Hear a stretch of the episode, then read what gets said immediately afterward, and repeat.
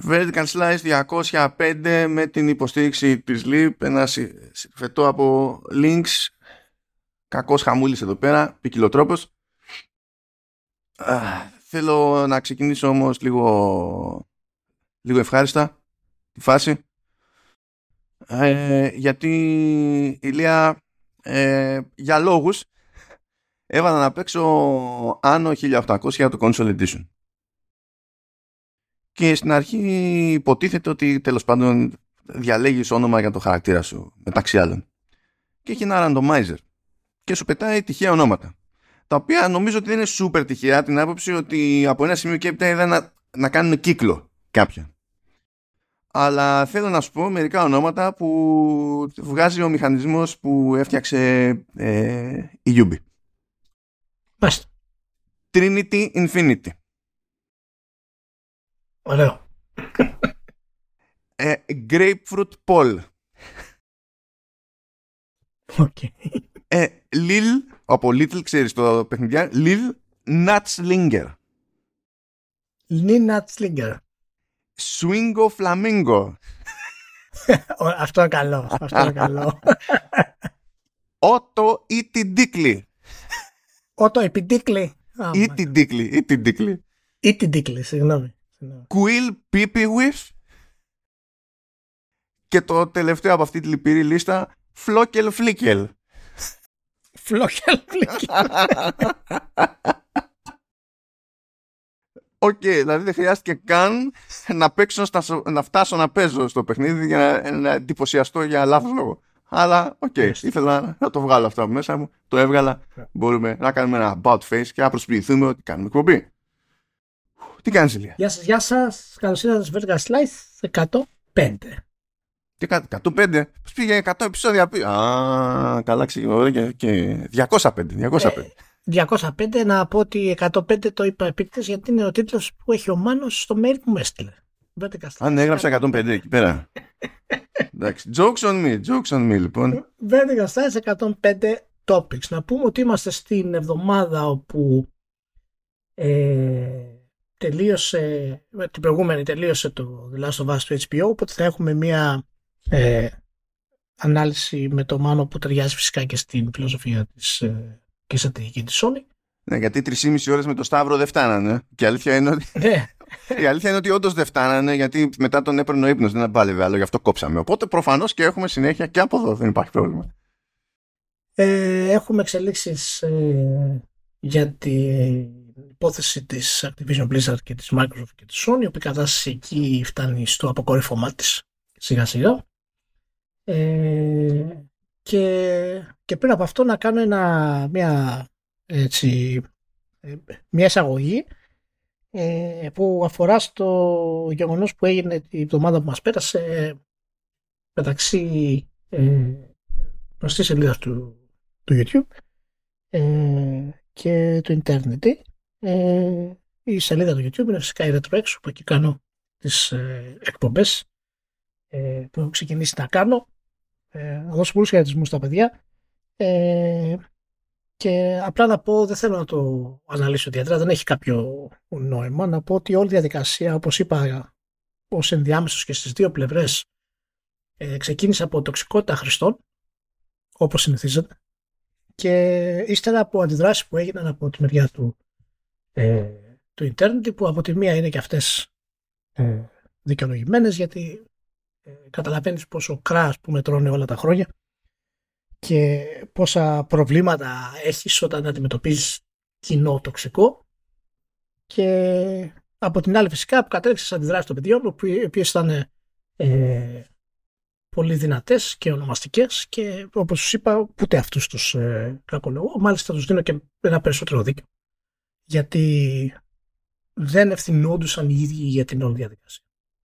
Ε, το πέρα δόθε. Δεν είναι κάτι φοβερό που έγινε, είναι μια κλασική αντιπαράθεση ας πούμε τοξικότητας ε, κτλ. Αυτό που θέλω να θίξω μέσα από όλα αυτά τα, ε, τα πράγματα είναι ότι ε, αν μη τι άλλο αυτό που μου ήρθε εμένα ως πληροφορία και ως data και νομίζω είναι το πιο σημαντικό κομμάτι για μένα τουλάχιστον ε, πιστεύω και για σένα σε, σε αρκετά μεγάλο βαθμό ίσως για, ό, όχι για τη μάλλον συγκεκριμένη περίπτωση αλλά και γενικά ε, και το feedback λοιπόν που πήρα και τελπά είναι ότι πρέπει ε, γενικά είτε είμαστε δημοσιογράφοι είτε είμαστε προδημοσιογράφοι αναλυτές τώρα όπως είμαι εγώ είτε ο, οι παλιοί στην αγορά οι νέοι στην αγορά γενικά όταν ε, φέρεις έναν τίτλο ας πούμε, που έχει να κάνει με την εκπροσώπηση και την κάλυψη κάποιων γεγονότων και εταιρείων ε, είναι καλό να μην χρησιμοποιήσει προσωπικούς χαρακτηρισμούς για το κοινό.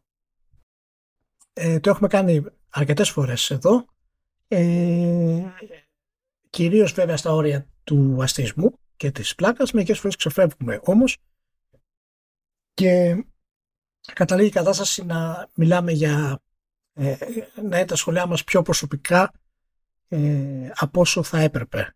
Ε, αυτό έχει να κάνει για το ότι και εμείς είμαστε μποχτισμένοι με την τοξικότητα της βιομηχανίας και μερικές φορές μας βγαίνει. Οπότε σε αυτό το κομμάτι δεν πρέπει να, να γίνει και αν ε, έχουμε αποκαλέσει ενίοτε κάποιους gamers ε, με κακούς χαρακτηρισμούς ε, που έχουν προσωπικό χαρακτήρα ε, σε αυτό πρέπει να ζητήσουμε συγγνώμη γιατί έχουμε θέσει ως ε, δημοσιογράφοι ε, νυν ή πρώην αλλά ε, δεν θα αλλάξει τη στάση, τη δική μου τουλάχιστον για το απέναντι σε αυτούς που είναι τοξικοί. Και αυτοί συνεχίζουν να είναι το, το, ένα από τα μεγαλύτερα προβλήματα στη βιομηχανία και είναι, είναι μεγάλο το πρόβλημα γιατί παραμένουν έτσι ε, γιατί έχουν φτάσει σε αυτό το σημείο να είναι έτσι. Και φυσικά μπορούμε να το αναλύσουμε και το έχουμε αναλύσει πάρα πολλές φορές, δεν έχουμε να το κάνουμε τώρα. Ε, οπότε ε, αυτό ήθελα να, να θίξω γενικά ως, ε, ως εισαγωγή για το όλο θέμα. Ε, και με αυτό μπορούμε να προχωρήσουμε. Νομίζω. Ε, εγώ περιμένω να δω που είναι το, που είναι το προσωπικό της υπόθεσης. Μέχρι στιγμής δεν το καταλαβαίνω. Δεν έχω παρακολουθήσει και ιδιαίτερα αυτή την υπόθεση, έτσι κι αλλιώς. Δηλαδή, απλά μου έλεγε την, την περασμένη φορά αυτά που μου έλεγε. Ενώ κανονικά και στο, και στο vertical. Εκείνη την ώρα μάθαινα. Δεν έχω παρακολουθήσει και δεν με ένοιαζε να μπω στη διαδικασία να παρακολουθήσω κιόλας. Ε, γιατί τα έχω φάει στη μάπα πολλάκις. Οπότε... Η, τοξικότητα, η, η, τοξικότητα αυτή που εγώ έκανα μια, ένα γενικό σχόλιο γιατί είχα διαβάσει αντίστοιχες δηλώσεις στο, στο ίντερνετ επειδή έτυχε να συμπέσει με το γεγονός, εκλήφθηκε διαφορετικά από το κοινό αλλά αυτό δεν αλλάζει το γεγονός ότι δεν πρέπει να αποκαλούμε ε, το κοινό με μειωτικούς χαρακτηρισμούς ή προσωπικού χαρακτήρα. Και δεν, δεν, δεν είναι κάτι που να το αποφύγεις πάντα, OK, okay, γιατί και εμείς λαμβάνουμε αντίστοιχα ίδιους χαρακτηρισμούς, αλλά έχουμε πιο υπεύθυνη θέση, πρέπει να έχουμε πιο υπεύθυνη θέση από το μέσο χρήστη, ας πούμε, μια του Facebook. Και εντάξει, σου λέω, δεν, δεν είναι κάτι που πετυχαίνουμε απαραίτητα πάντα, αλλά είναι κάτι το οποίο ε, καλό είναι να στοχεύουμε όσο γίνεται περισσότερο. Εντάξει, να σου πω. Εγώ, εγώ προσωπικά δεν συμφωνώ απόλυτα σε αυτό. Δεν συμφωνώ με ναι, τη θεωρία ότι, αυτό... είναι, ότι είναι προσωπική καν οι, οι χαρακτηρισμοί. Λες και κοιτάξαμε ποιος ήταν και είπε τι.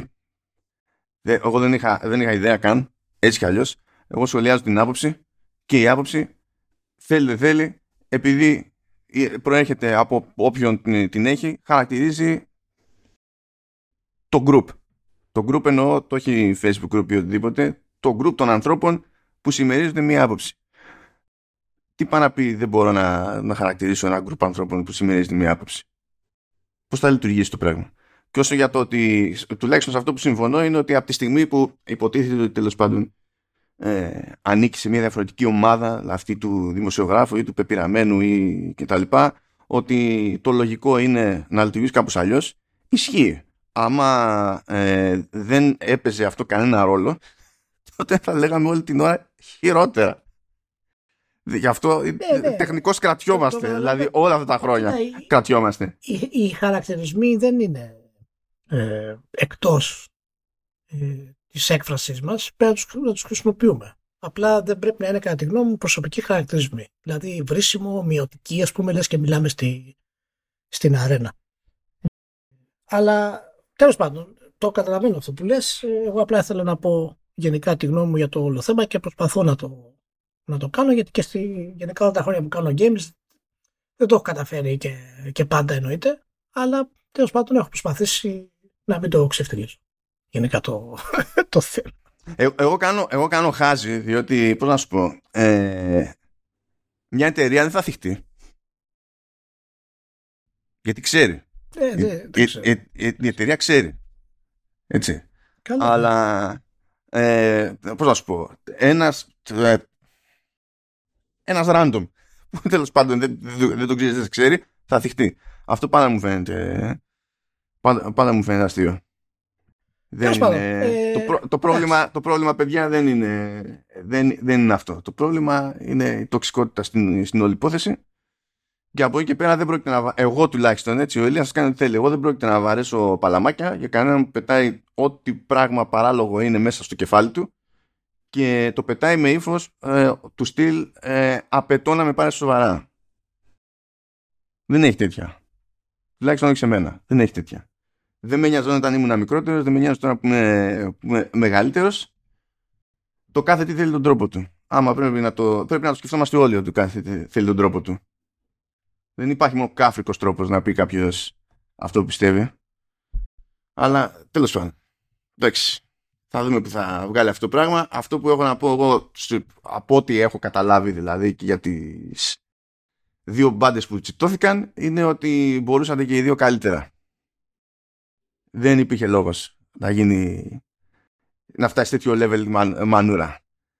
Το έχουμε ξαναδεί πάρα πολλές φορές ε, και εντάξει συμβαίνει δεν είναι εκεί το, το θέμα. Ε, συμβαίνει, συμβαίνει, αλλά ε, στην ουσία πέφτουν, πέφτουν και οι δύο μεριές θύματα, πέφτουν και οι δύο μεριές θύματα χριστών, ακροατών, θεατών, ξέρω εγώ, ό,τι, ό,τι θέλετε, χριστών, που δεν είναι, πώς να σου πω, δεν είναι στον άμεσο έλεγχό τους, δεν μπορούν να κάνουν κάτι για αυτούς. Είναι όπως είναι οποιοδήποτε, οποιοδήποτε άλλος τέλος πάντων περαστικός χρήστης, ξέρω, που μπορεί να να σχολιάσει όπως θέλει. Δεν είναι, δεν είναι στον έλεγχό τους και φτάνουμε σε μια κατάσταση όπου ε, χτυπιούνται κατέρωθεν σαν ε, να ξεκίνησαν όλα ε, με συγκεκριμένο δάκτυλο του ενός ή του άλλου. Αυτά είναι τώρα, δηλαδή δεν είναι υψηλά ναι, αυτά, αυτά, δεν ισχύουν. Μα γι' αυτό και εγώ προσπαθώ να πάρω το απόσταγμα από όλα αυτά τα πράγματα. Και είναι, αυτό είναι το πιο σημαντικό κομμάτι για να προχωρήσεις μετά από μια κατάσταση. Να πάρεις αυτό που απομένει ως αλήθεια, ας πούμε, και ως γεγονός που Μπορεί να ήταν να το δεις καλύτερα, είτε να το δεις χειρότερα, να πάρεις δηλαδή την ουσία του πράγματος. Τέλος πάντων, όπως είπα, δεν είναι η πρώτη φορά που έχουμε τέτοια πράγματα, δεν, δεν υπάρχει κανένα πρόβλημα πλέον. Φυσικά δεν έγινε κάποιο, κάποια συνέχεια κάτι τέτοιο. Ήταν μια στιγμή η οποία έγινε ε, αυτή που έγινε. Και ελπίζω να μην, ε, να, να μην επαναληφθεί. Γενικά, όχι μόνο στο τέτοιο. Λοιπόν, για, για πάμε. Λοιπόν, επιστροφή στα φλόκελ φλίκελ or something. Για πάμε. Ε, λοιπόν, ε, ένα πολύ γρήγορο περί 3. Είπε και η Microsoft ότι δεν θα πιάσει χώρο εκθεσιακό λέμε τώρα έτσι, ότι θα κάνει παρουσίαση, θα κάνει παρουσίαση, αλλά δεν θα πιάσει εκθεσιακό χώρο στην E3. Ε, και τελείως τυχαία αυτό συνέπεσε με ανακοίνωση από τους Γερμανούς της Gamescom για να μας πούνε ότι ε, σε αυτή τη φάση του έτους έχουμε ε, 10% και καλά παραπάνω σε εκθέτες που έχουν κάνει κονέ και έχουν πιάσει χώρο και ότι ε, αντί να χάσουμε κάποιον μεγάλο θα κερδίσουμε κάποιον μεγάλο που ε, για μερικά χρόνια έχει λείψει από, το, από την έκθεση. Και δεδομένου ότι η Microsoft δεν έχει λείψει ποτέ από τη Gamescom τα τελευταία χρόνια και μιλάνε για κάποιον μεγάλο χωρίς να τον ονοματίζουν συγκεκριμένα, ε, φαντάζομαι θα είναι η Nintendo ή η Sony. Θα δούμε. Θα το, θα το δούμε και αυτό το, το κουφό, να πάμε σε show floor Gamescom και να, έχουν, να είναι πιο ε, τέλος πάντων, πιο full η παρουσία των μεγάλων από ότι είναι σε show floor C3. Θα είναι τα, κουφά της εποχής. Ναι. Φαντάζομαι. αφού λέω για κουφά της εποχής, ε, μπορεί να έγραψα 105 στη, στο mail που σου έστειλα αλλά παρέλειψα επίτηδες σε ένα link διότι ήθελα να σου πω ότι ανακοινώθηκε καινούριο τι να το πω, καινούριο Persona 5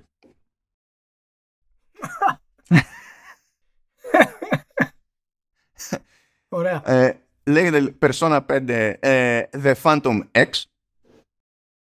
Ε, υποτίθεται ότι είναι στο πλαίσιο του Persona 5 εξού και ο τίτλος αλλά έχει να κάνει με νέο group από Phantom Thieves. Δεν πηγαίνει να πατήσει στους χαρακτήρες που, που ξέρουμε. Κρατά τη γενική αισθητική κτλ.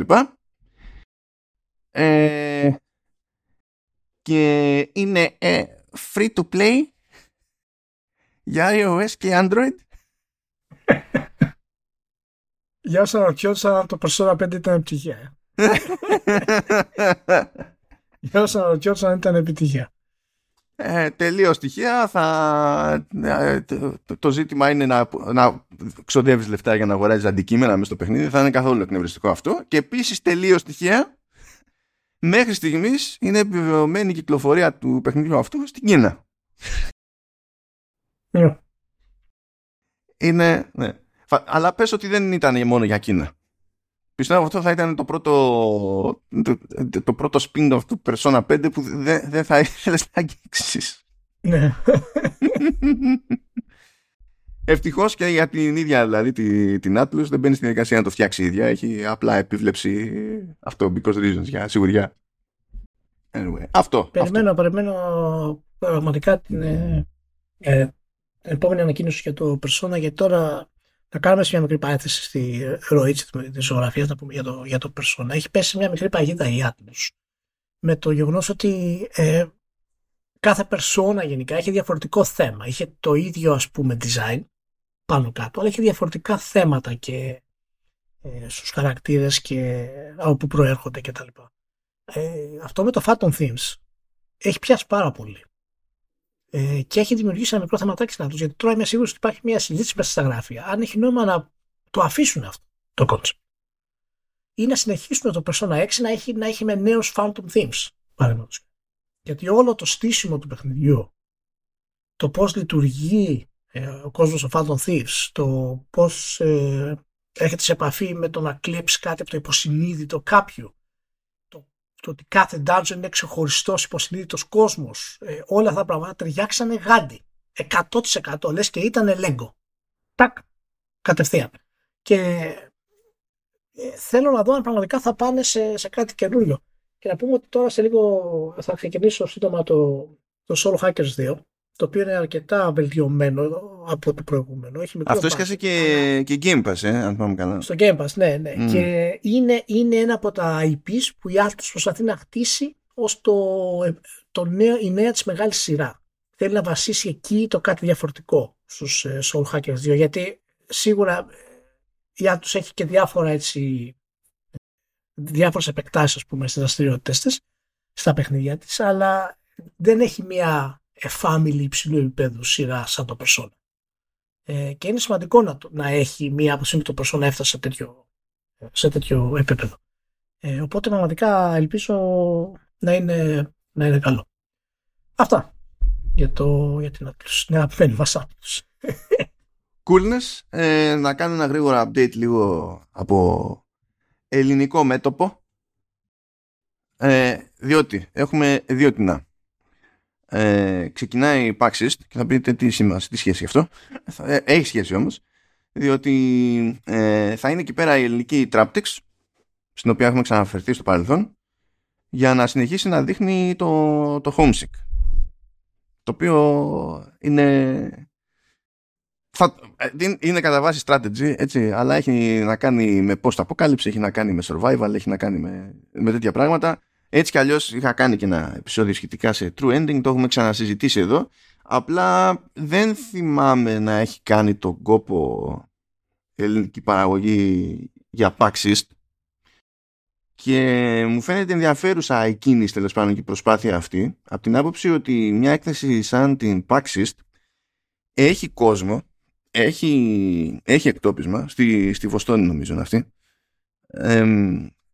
και δεν είναι ζυγισμένη ντε και καλά για τους μεγάλους. Οπότε όταν είσαι πιο μικρή παραγωγή ε, είσαι σε ένα χώρο που το κοινό είναι πιο ανοιχτό με το καλημέρα στα, στα πιο ύποπτα.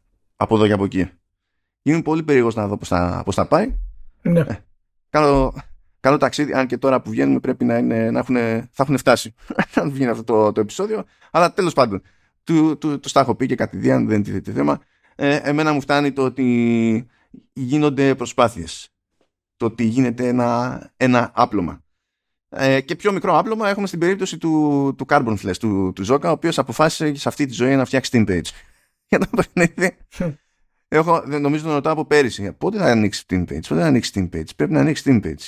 Γιατί παίζει ρόλο. Παίζει ρόλο βασικά παίζει ρόλο διότι πρέπει να έχεις ένα Steam Page για να ε, βασίσεις, να έχεις μια λογική μετά στην επικοινωνία σου ώστε να αρχίσεις να σπρώχνεις το wishlisting γιατί υποτίθεται ότι ε, το καλό, η καλή πορεία στο wishlisting πηγαίνει λίγο πακέτο με βάση στατιστικά και ε, προϊστορία ως προς το τι μπορείς να περιμένεις χοντρικά σαν εύρος σε conversion σε πωλήσεις όταν έρθει η ώρα κτλ. Οπότε το φυτρώνει Steam Page είναι από μόνο του ε, σημαντικό τέλος πάντων πριν μπει στη διαδικασία να κάνεις όλα τα, τα υπόλοιπα.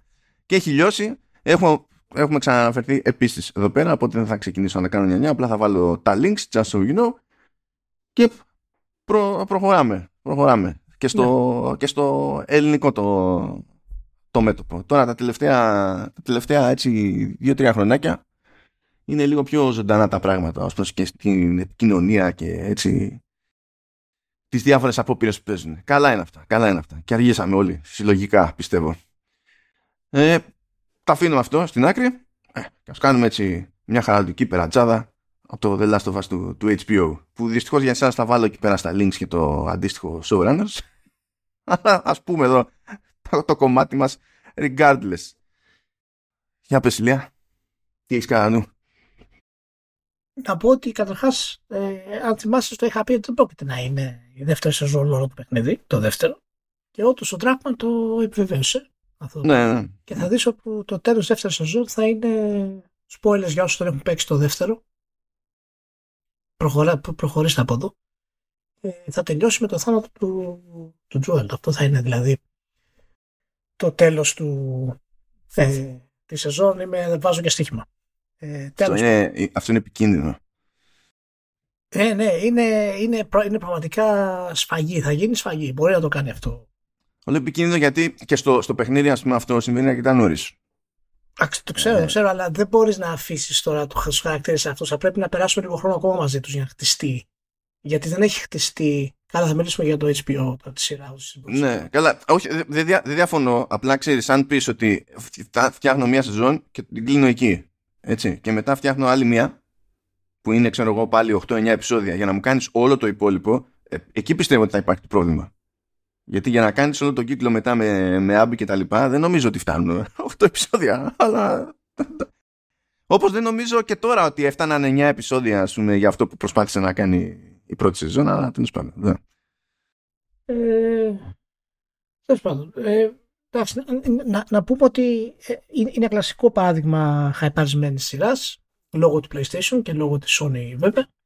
Ε, πολλοί κόσμος ε, ξεκίνησε τα πρώτα δύο-τρία επεισόδια, το έβλεπα και στο Facebook ας πούμε και λέγανε «Ω, τι απίστευτη σειρά, είναι από τις καλύτερες όλων των εποχών και δακρύζω και όλα αυτά τα πράγματα».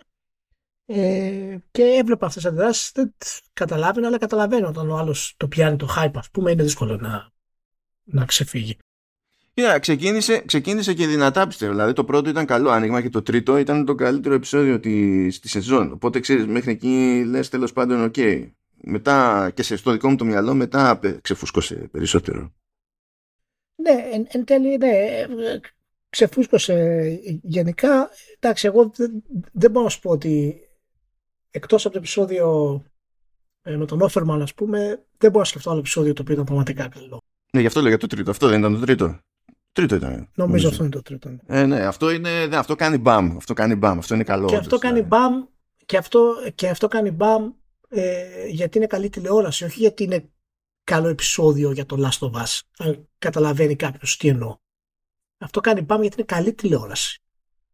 Ε, αλλά δεν, δεν έκανε κάτι ιδιαίτερο για τη σειρά.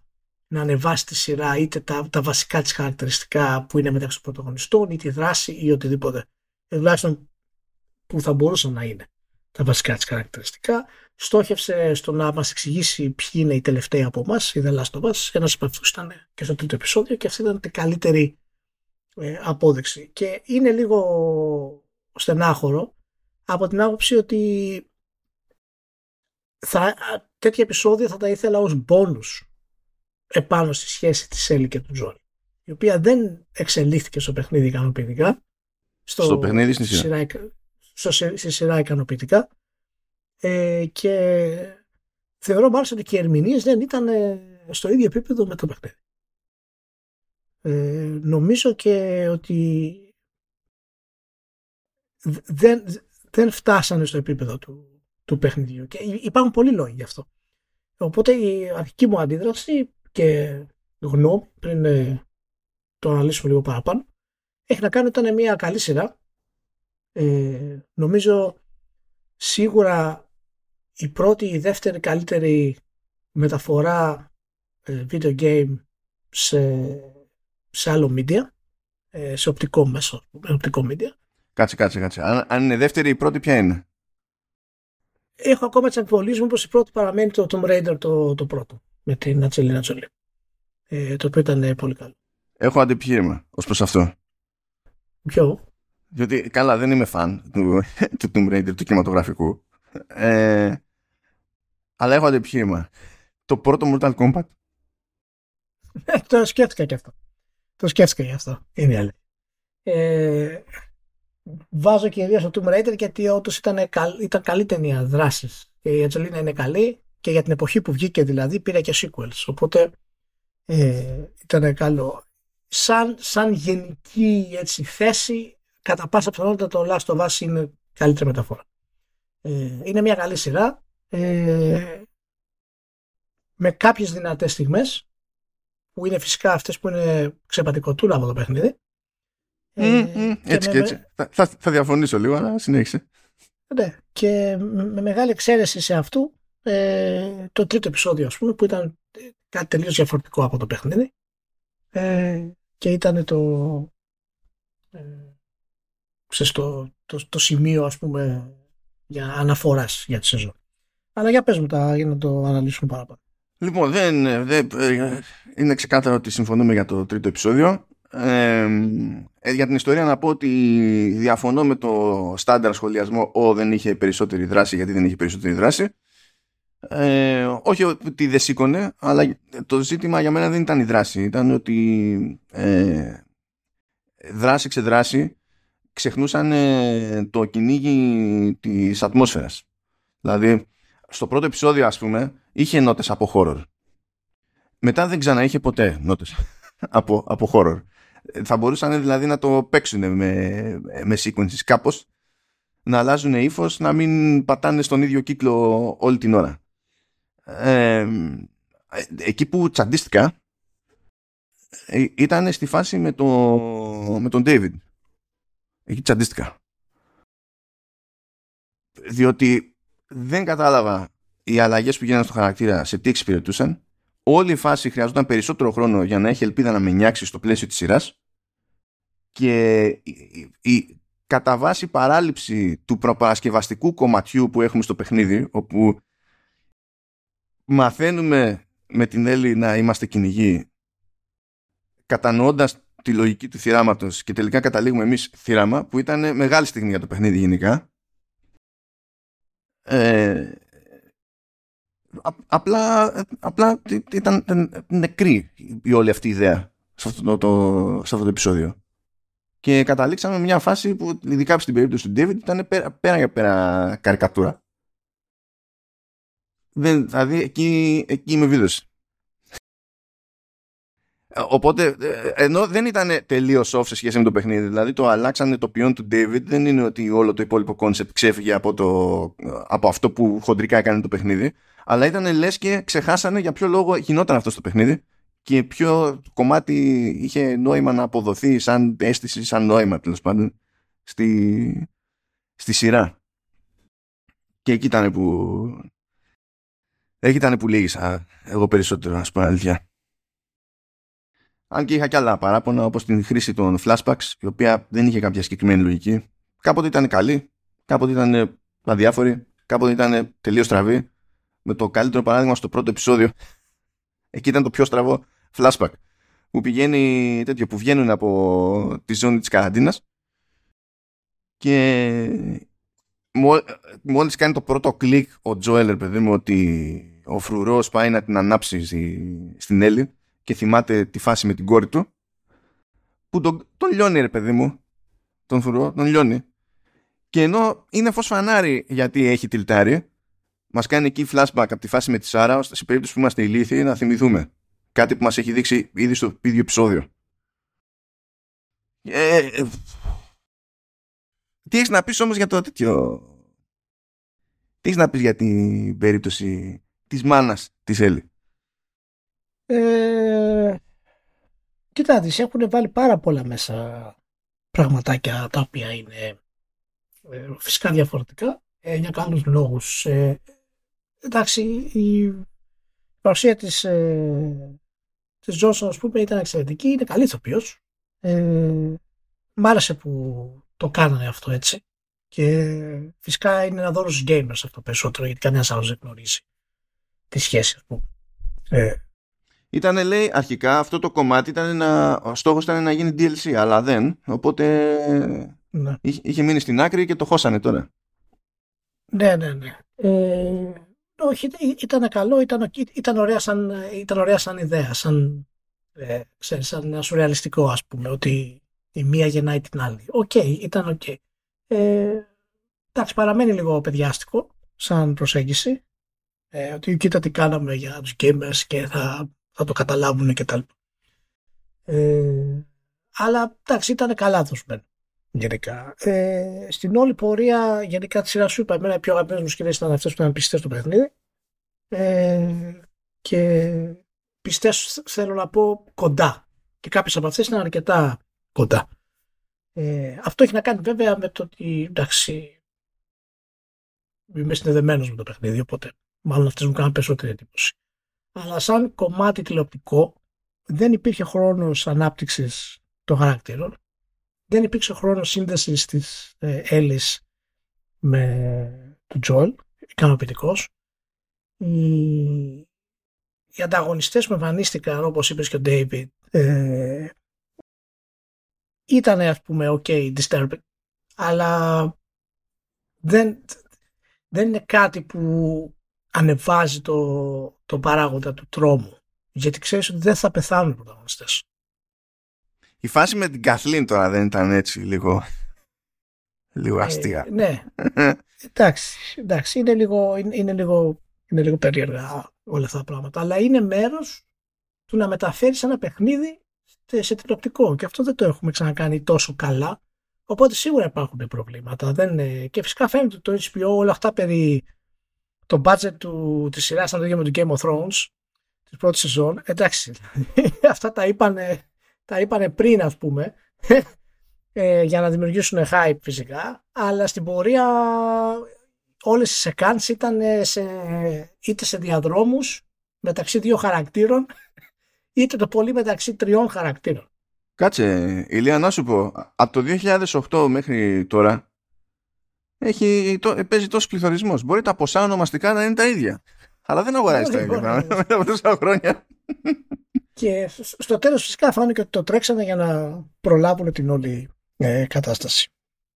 Ε, δεν, δεν τα κατάω σε αρνητικό κομμάτι αυτά τα πράγματα με, την, ε, με ευρία έννοια γιατί είναι κάτι το οποίο ούτε το HBO πίστευε ότι θα πάει καλά ε, ούτε θέλω να του χώσει πάρα πολλά χρήματα προέρχεται από το παιχνίδι και η απουσία του gameplay έχει παίξει πολύ μεγάλο ρόλο στο πόσο βαρβάτη είναι ορισμένοι χαρακτήρες.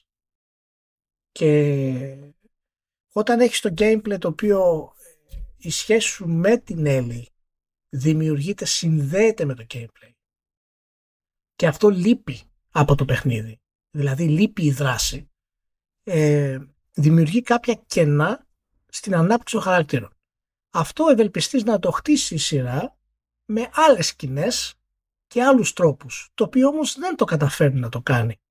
Οι σκηνές που έχει στο τελευταίο επεισόδιο, που κοιτάζονται μεταξύ μιας έτσι, μάχης οποία έγινε πριν λίγο και λέει ο, λέει ότι ο χρόνος γιατρεύει όλες τις πληγές και κυρίως ο Τσόλ και λέει δεν ήταν ο χρόνος που τις γιατρέψε ας πούμε το οποίο είναι ένας ωραίος ας πούμε διάλογος και τα λοιπά αυτό θέλεις παραπάνω και αυτό ήταν το ξέρεις και μετά τελείωσε.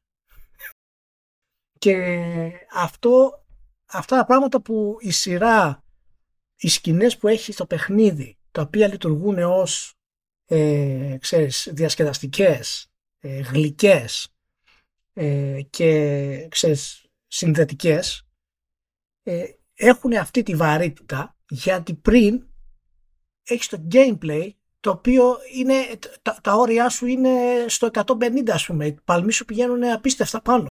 Αυτό, αυτό, έλεγα, αυτό λέγαμε και με το, με το Σταύρο. Ότι έρχεται ως τέτοιο, έρχεται ως πραγματική ανάπαυλα από κάτι. Οπότε σε βαράει, σε βαράει αλλιώς. Ακριβώς. ναι, οπότε είναι πολύ ωραίο φυσικά να έχεις ξεφύγει από αυτούς που σε κυνηγάνε ε, και να έχεις κάνει reload το παιχνίδι και να ακούς την Έλληνα να ρουλιάζει από τον πόνο και μετά να είσαι στο αυτοκίνητο και να σου κάνει αστεία ας πούμε για το Playboy ή για, για περιοδικό με σεξουαλικό εκεί ε, αλλάζει γι' αυτό το Last of Us παιχνίδι ε, είναι ανώτερο από τη σειρά ε, και στο πως λέει την ιστορία του Νομίζω ότι αυτό το τρίτο επεισόδιο εντωμεταξύ θα τη στοιχιώνει αυτή τη σεζόν και αυτή τη σειρά γενικότερα διότι ε, από άποψη, ξέρεις, πώς πω, συμβολισμού, νοημάτων, επίπεδου κτλ. ήταν πυκνό. Ήταν πυκνό από οποιοδήποτε άλλο επεισόδιο. Άρα κάποιος μπορούσε να το κάνει. Κάποιος μπορούσε με, το, με τους δεδομένους περιορισμούς χρόνου μπορούσε να χτίσει κάτι τέτοιο. Αλλά το χτίσανε μόνο ναι, σε, σε ένα επεισόδιο. Άμα δεν έχεις... Ναι, θα πρέπει να κάνεις καινούργια ιστορία όμως. Μάλλον δεν έχουν άλλες τέτοιες αλλά θα πρέπει να αλλάξει τελείως το story για να μπορέσεις να χτίσεις πάνω σε αυτό το πράγμα. Εντάξει, δεν με νοιάζει τόσο πολύ αυτό. Τι να γίνει. Ε. Ακόμα και αυτό το επεισόδιο ήταν διαφο- είχε διαφορά σε σχέση με αυτά τα λίγα τέλος πάντων που μαθαίνεις σχετικά από το παιχνίδι. Α το κάναμε. Μα γι' αυτό λέω ότι άμα θες να κάνεις κάτι τόσο καλό, θα πρέπει να πας τελείως διαφορετικά. Θα πρέπει να μιλήσεις δηλαδή τη γλώσσα της τηλεόρασης. Και καθ' όλη τη σειρά του που είχαν τα επεισόδια, ε, μόνο σε επιφανειακό επίπεδο μιλήσει τη γλώσσα της τηλεόρασης. Ε, και έπρεπε ή να υπάρξει τελείως διαφορετική προσέγγιση στο πώς θα στηθεί αυτό το πράγμα και όχι να ακολουθήσει δηλαδή τα points του παιχνιδιού γιατί έλειπε ενδιάμεσα το, το gameplay. Ε, και αυτά είναι τα αρνητικά κομμάτια. Εντάξει υπάρχουν και θετικά όπως, όπως χάρη ήταν, το art direction θεωρώ ήταν εξαιρετικό. Ε, θεωρώ ότι και Infected ήταν πολύ καλή όσο εμφανίστηκαν. Ε, είχε σκηνές δράσεις και έντασης οι οποίες πέτυχαν. Ε, και γενικά σου έδινε αυτή την, την ιδέα ενός, ενός κόσμου που έχει καταρρεύσει και αυτή την ιδέα του κινδύνου σε όλα τα πράγματα. Δηλαδή έχει καλά στοιχεία μέσα σε σειρά. Να πω απ' την άλλη ότι η έλλειψη ε, soundtrack δεν βοήθησε γιατί και αυτό έχει πάρθει από το παιχνίδι. Το μινιμαλιστικό στυλ ας πούμε του soundtrack δεν βοήθησε ιδιαίτερα ε, στη, στη σειρά ε, και εν τέλει αυτό που θα κλείσω ε, είναι ότι, ότι προσωπικά δεν μου άρεσε και η σκηνοθεσία των βασικών χαρακτήρων.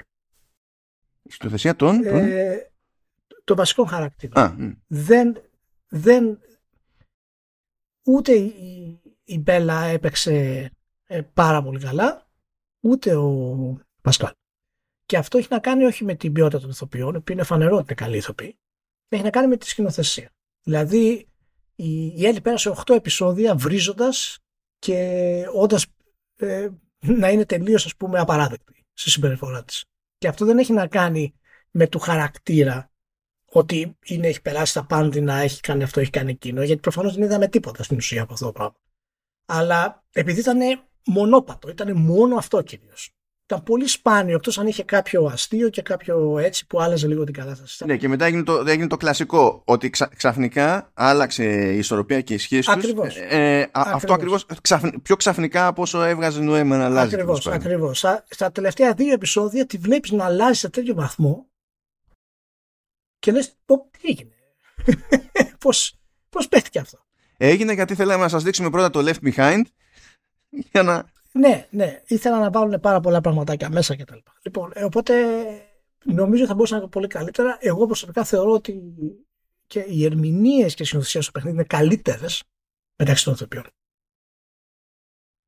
Αλλά αυτό λέει, το έγραψα και σε ένα post, αυτό δεν λέει ότι είναι κακή η σειρά. Όχι, η σειρά είναι καλή, απλά το παιχνίδι είναι καλύτερο. Αυτό λέει, ναι, α, αυτό λέει πόσο ανεπανάληπτο επίτευγμα είναι το παιχνίδι. Ήταν το παιχνίδι. Και παραμένει μια σκέψη μου καρφώθηκε, την έλεγα και αυτή με το, με το Σταύρο. Ε, προκύπτει από το, ε, από, τα πλάνα εκεί πέρα που η, η Έλλη λιώνει τον Ντέιβιτ. Και βλέπουμε μόνο την Έλλη. Γιατί δεν πρέπει να δείξουμε το μακελιό από κάτω που τον λεπιδώνει παπ, παπ, παπ, γιατί πρέπει να πιάσουμε και κάποιο άγνωστο rating στην όλη φάση. Και λέω τώρα αν αυτή είναι ε, η στάση σε ένα τέτοιο παράδειγμα βίας τι μπορεί να σημαίνει αυτό για τη συνέχεια, για την απόδοση του part 2 που, στο οποίο πιστεύω ότι σε σχέση με το πρώτο, με το part 1 η βία ως όχι απλά ως κάτι που προκύπτει επί της οθόνης αλλά και ως ιδέα δεν είναι ακριβώς κομπάρσος δεν είναι απλά έχουμε και τη βία επειδή πρέπει να είναι και παιχνίδι έχει μια ειδική βαρύτητα και ένα, ένα συνεχόμενο συμβολισμό σε όλο το, το part του. Και άμα πάνε να τη βγάλουν πιο τζούφια, δεν ξέρω αν θα βγει σε καλό. Στη συγκεκριμένη φάση της ιστορίας. Δεν ξέρω, είναι μια ανησυχία που έχω. Ε, ε, ναι, ναι, καταλαβαίνω τι να πεις. Ε, ε, εγώ θα σου πω ότι αυτή η σειρά μόνο καλύτερα μπορεί να πάει έτσι όπως είναι η κατάσταση. Και νομίζω ότι η, η δεύτερη σεζόν και η τρίτη ε, θα είναι πραγματικά πολύ ενδιαφέρουσες. Γιατί πλέον το HBO θα πει «ΟΚ, ε, εδώ έχει ψωμί, θα κάνουμε μια επένδυση σε αυτή τη σειρά παραπάνω και αυτό τι θα, ποιο είναι το πρώτο πράγμα που συμβαίνει όταν γίνεται αυτό μεγαλώνει το σκηνικό ε, των ε, ηθοποιών μεγαλώνει το σκηνικό των χαρακτήρων ε, άρα όταν θα έχεις περισσότερους χαρακτήρες στη σκηνή με περισσότερο background και αίτια θα υπάρξουν και, και καλύτερα conflicts. Και αυτό το έχει το, το δεύτερο παιχνίδι μέσα. Και νομίζω ότι θα δώσει αρκετό χρόνο να γνωρίσουμε άλλους και άλλους χαρακτήρες. Ε, ευελπιστώ να ξεκινήσει με την Άμπη. Δεν θα μου κάνει εντύπωση δηλαδή αν η δεύτερη σεζόν είναι κυρίως Άμπη. Πραγματικά.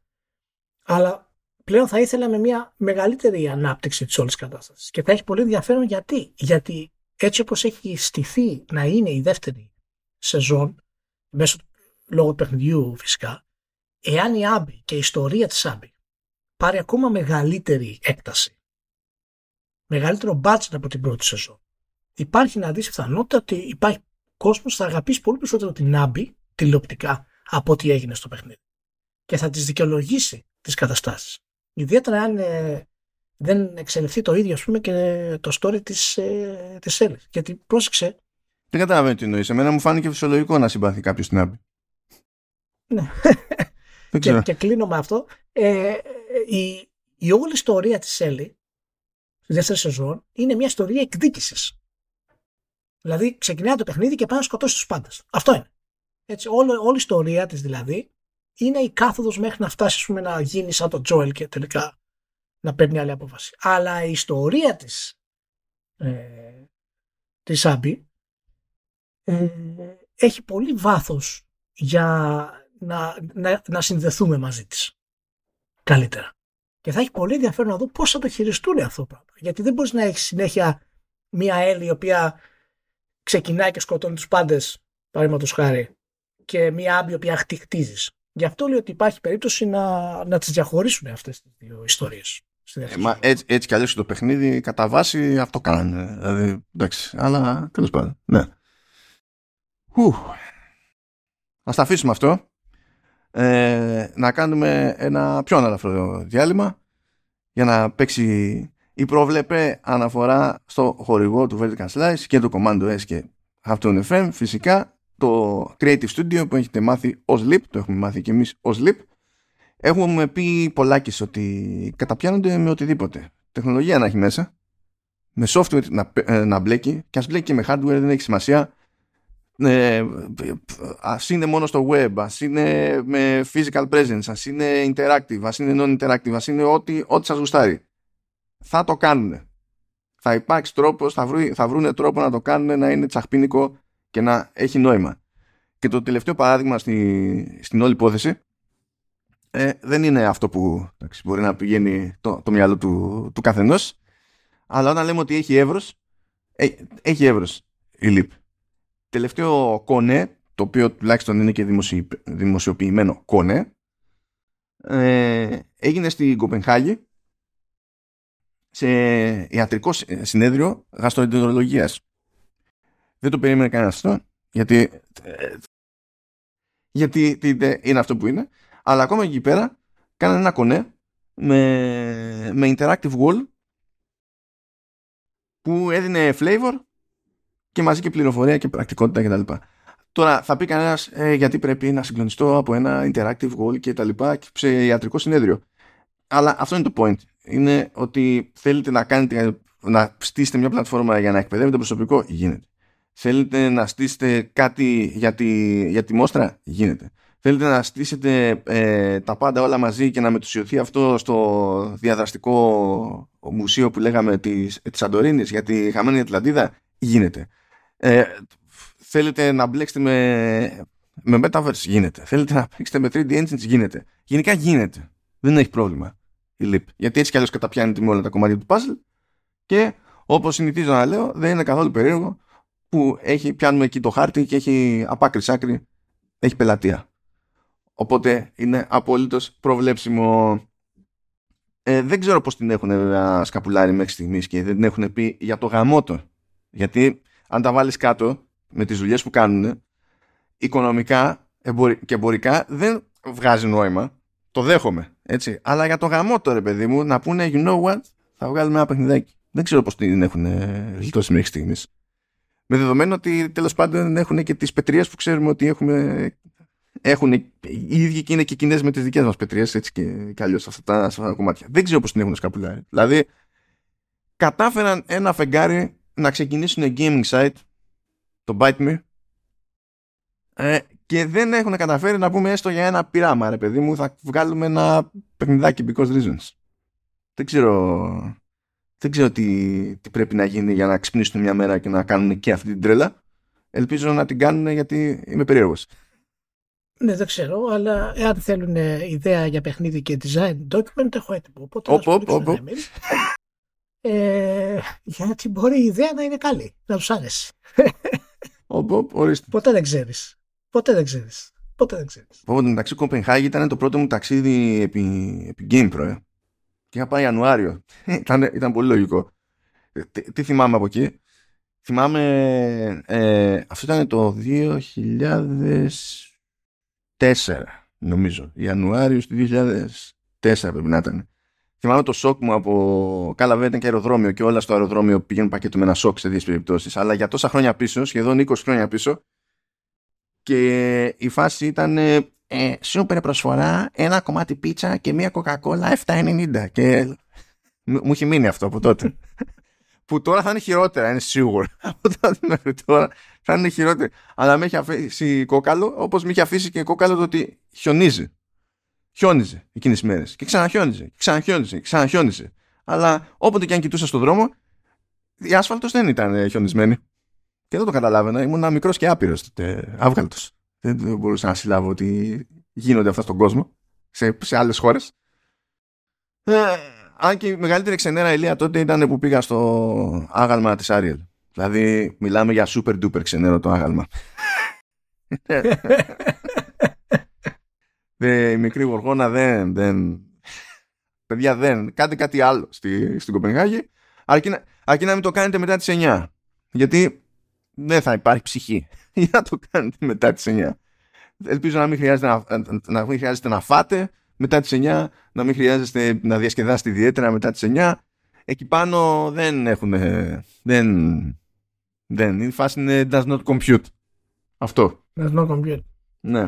Εξού και τε, παστό ψάρι με μαρμελάδα. Πρωινό. Την την.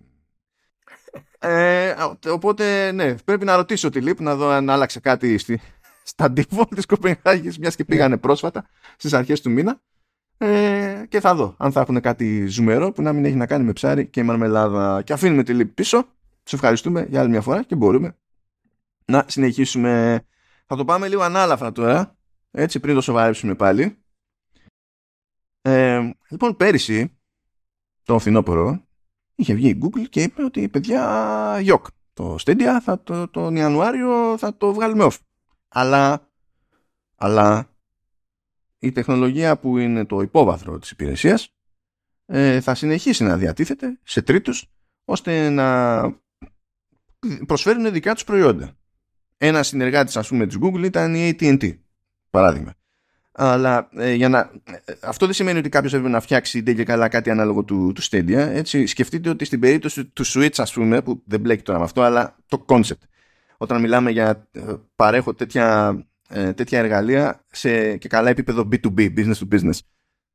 Ε, βγαίνουν με μονομένοι τίτλοι στο Switch που τρέχουν στο cloud. Δεν είναι ότι και καλά πρέπει να υπάρχει μια υπηρεσία με ένα μάτσο παιχνίδια για να βγάλει νόημα το πράγμα. Υπάρχουν τρόποι, υπάρχει ενδιαφέρον.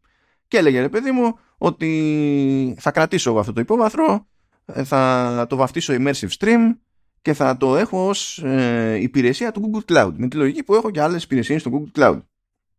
Αυτό, αυτό ήταν και καλά το τι συμβαίνει με, ε, με το κλείσιμο του Stadia Καλά, τέλος πάντων, και πριν το κλείσιμο του Stadia, αλλά τι μένει πίσω με το κλείσιμο του, της υπηρεσίας Stadia τον Ιανουάριο. Φτάσαμε μέσα Μαρτίου και κόβεται και αυτή η παροχή. Άντε, γεια. Γιατί έχουμε πει χίλιες φορές πάνω απ' όλα, πάνω απ' όλα υπάρχει πλάνο. και θα, ε, θα με συγχωρήσει η Λία, θα με συγχωρήσει και η Google, είμαι σίγουρος. Ε, διότι έτσι κι αλλιώς έχουν καλύτερα πράγματα να κάνουν από το να μην με συγχωρήσουν.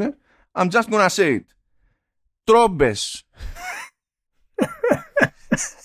Τρόμπες και ο υπερτρόμπας ε, το, αυτό θα είναι προσωπικό σχόλιο. Αυτό δεν. Ο υπερτρόμπας Χάρισον. Δεν πάει άλλο το άτομο. Δεν πάει άλλο. Απλά δεν, δεν, πάει άλλο.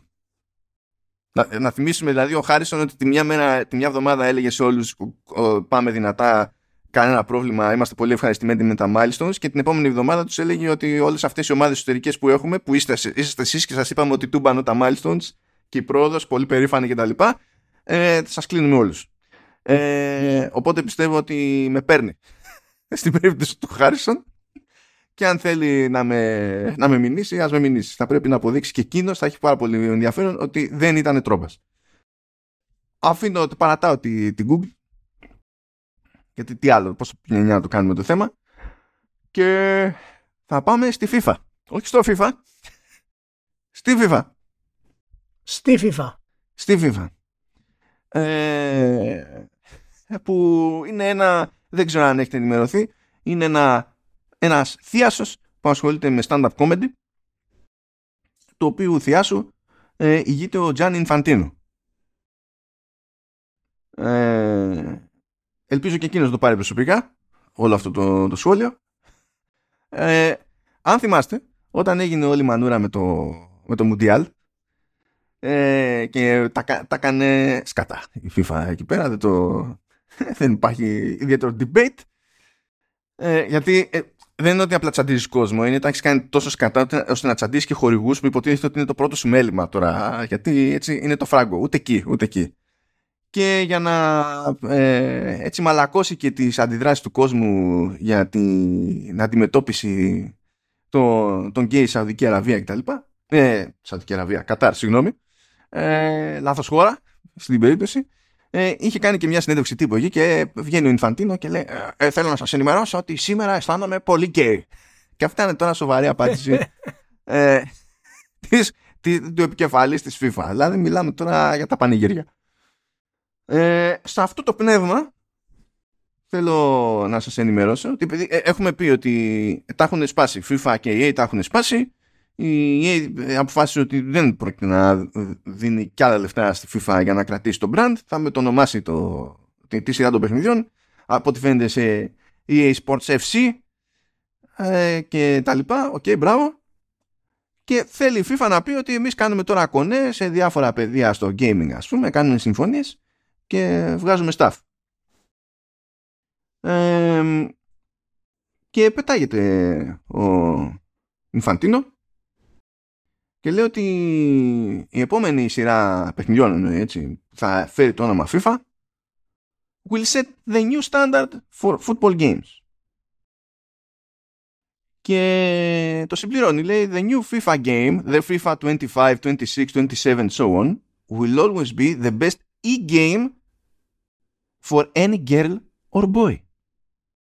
Μπορείς να μου αναλύσεις αυτή την πρόταση. Και με βάση αυτό που καταλαβαίνεις αυτή την πρόταση να ποντάρουμε λίγο στο κατά πόσο ο Ινφαντίνο έχει καταλάβει τι, τι είναι η σειρά FIFA στο χώρο του gaming όλα αυτά τα χρόνια. Έχει, έχει ιδέα. Πιστεύεις; Καλά, αυτό, αυτό δεν το λέγαμε την προηγούμενη εβδομάδα. Ή την προηγούμενη. Όχι, έχουμε καιρό να πιάσουμε FIFA. Όχι, όχι, όχι συγκεκριμένα για το FIFA. Δεν λέγαμε ότι έχουμε φτάσει σε ένα σημείο που είναι τα. Α, όχι, δεν το λέγαμε σένα. Δεν το λέγαμε σένα. Ε, ήταν για, το, για αυτό που ετοιμάζω για τα 50 σημαντικότερα παιχνίδια. Ε, λοιπόν, ε, να σου πω, είναι καλό όρμανο αυτό. Μπράβο. Εμένα μου αρέσει. Συγχαρητήρια. Ε, εύχομαι να προχωρήσει η κατάσταση γιατί χωρίς ανταγωνισμό δεν πας πουθενά. Δεν γίνεται. Οπότε πιστεύω ότι τη νέα γελάει πριν ολοκληρώσει το μεταξύ, έτσι.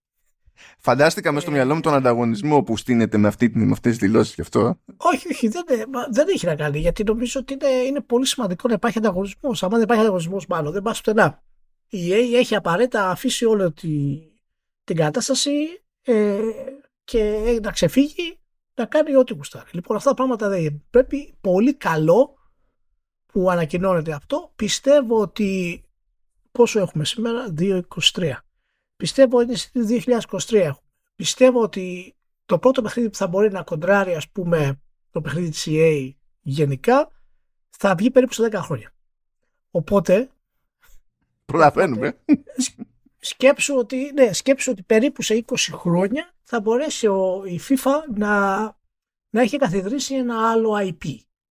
Έτσι 20 φωνάκια είναι παιδιά. Όχι παραπάνω. Οπότε, ναι, προφανώς ο πρώτος FIFA θα έχει φύγει μέχρι τότε. Δεν ξέρω που θα έχει πάει. Ε, αλλά ε, είναι φανερό ότι αυτό που θέλουν να κάνουν, αν δεν μας πρέπει περισσότερες πληροφορίες θέλουν να το κάνουν πέρα από τα αστεία, θα πάρει ακριβώς όσο είπα.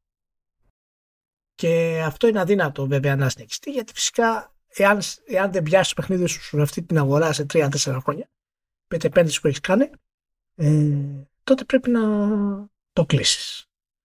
Ε, η, η είδηση σε αυτό βέβαια είναι ότι η EA χάνει το FIFA σαν τίτλο από ε, τα πακέτα της. Το οποίο αυτό είναι μια ιστορική αλλαγή. Γιατί όλοι έχουμε μάθει να το λέμε FIFA.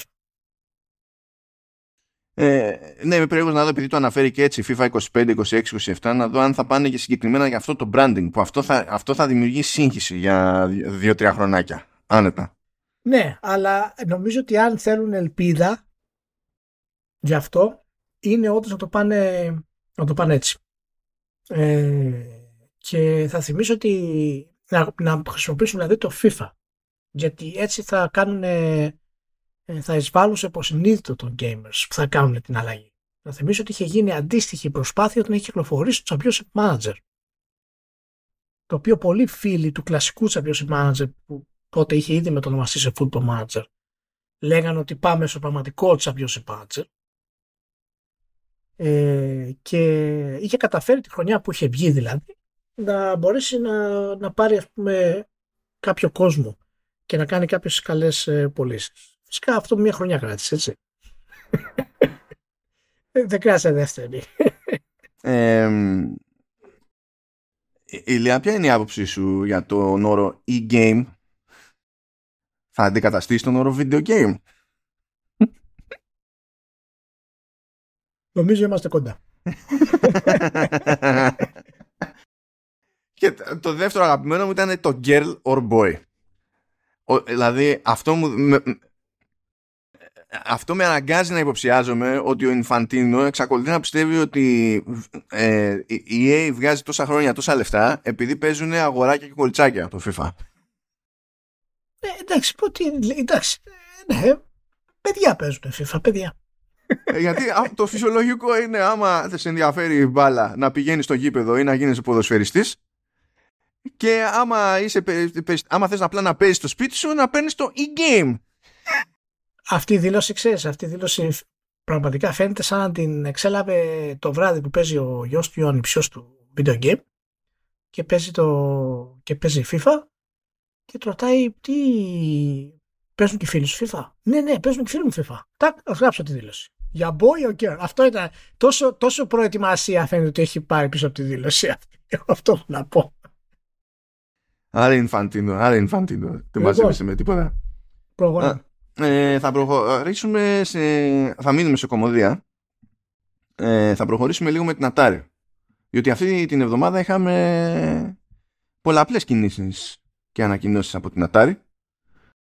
Ε, για αρχή, φύτρωσε και στην ουσία πήρε ένα μάτσο, αγόρασε κλασικούς τίτλους, τα δικαιώματα δηλαδή, σε κλασικούς τίτλους, ε, της Stern Electronics.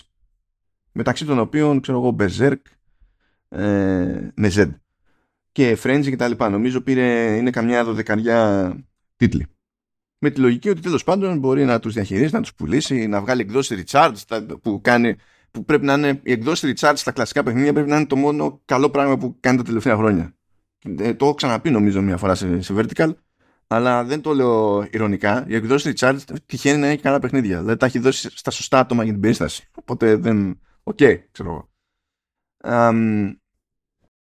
Και το επόμενο που έκανε είναι ότι ανακοίνωσε το λεγόμενο Atari Game Pool που είναι crowdfunding campaign ώστε να συμμετέχουμε όλοι στη παραγωγή των επόμενων τίτλων της Atari.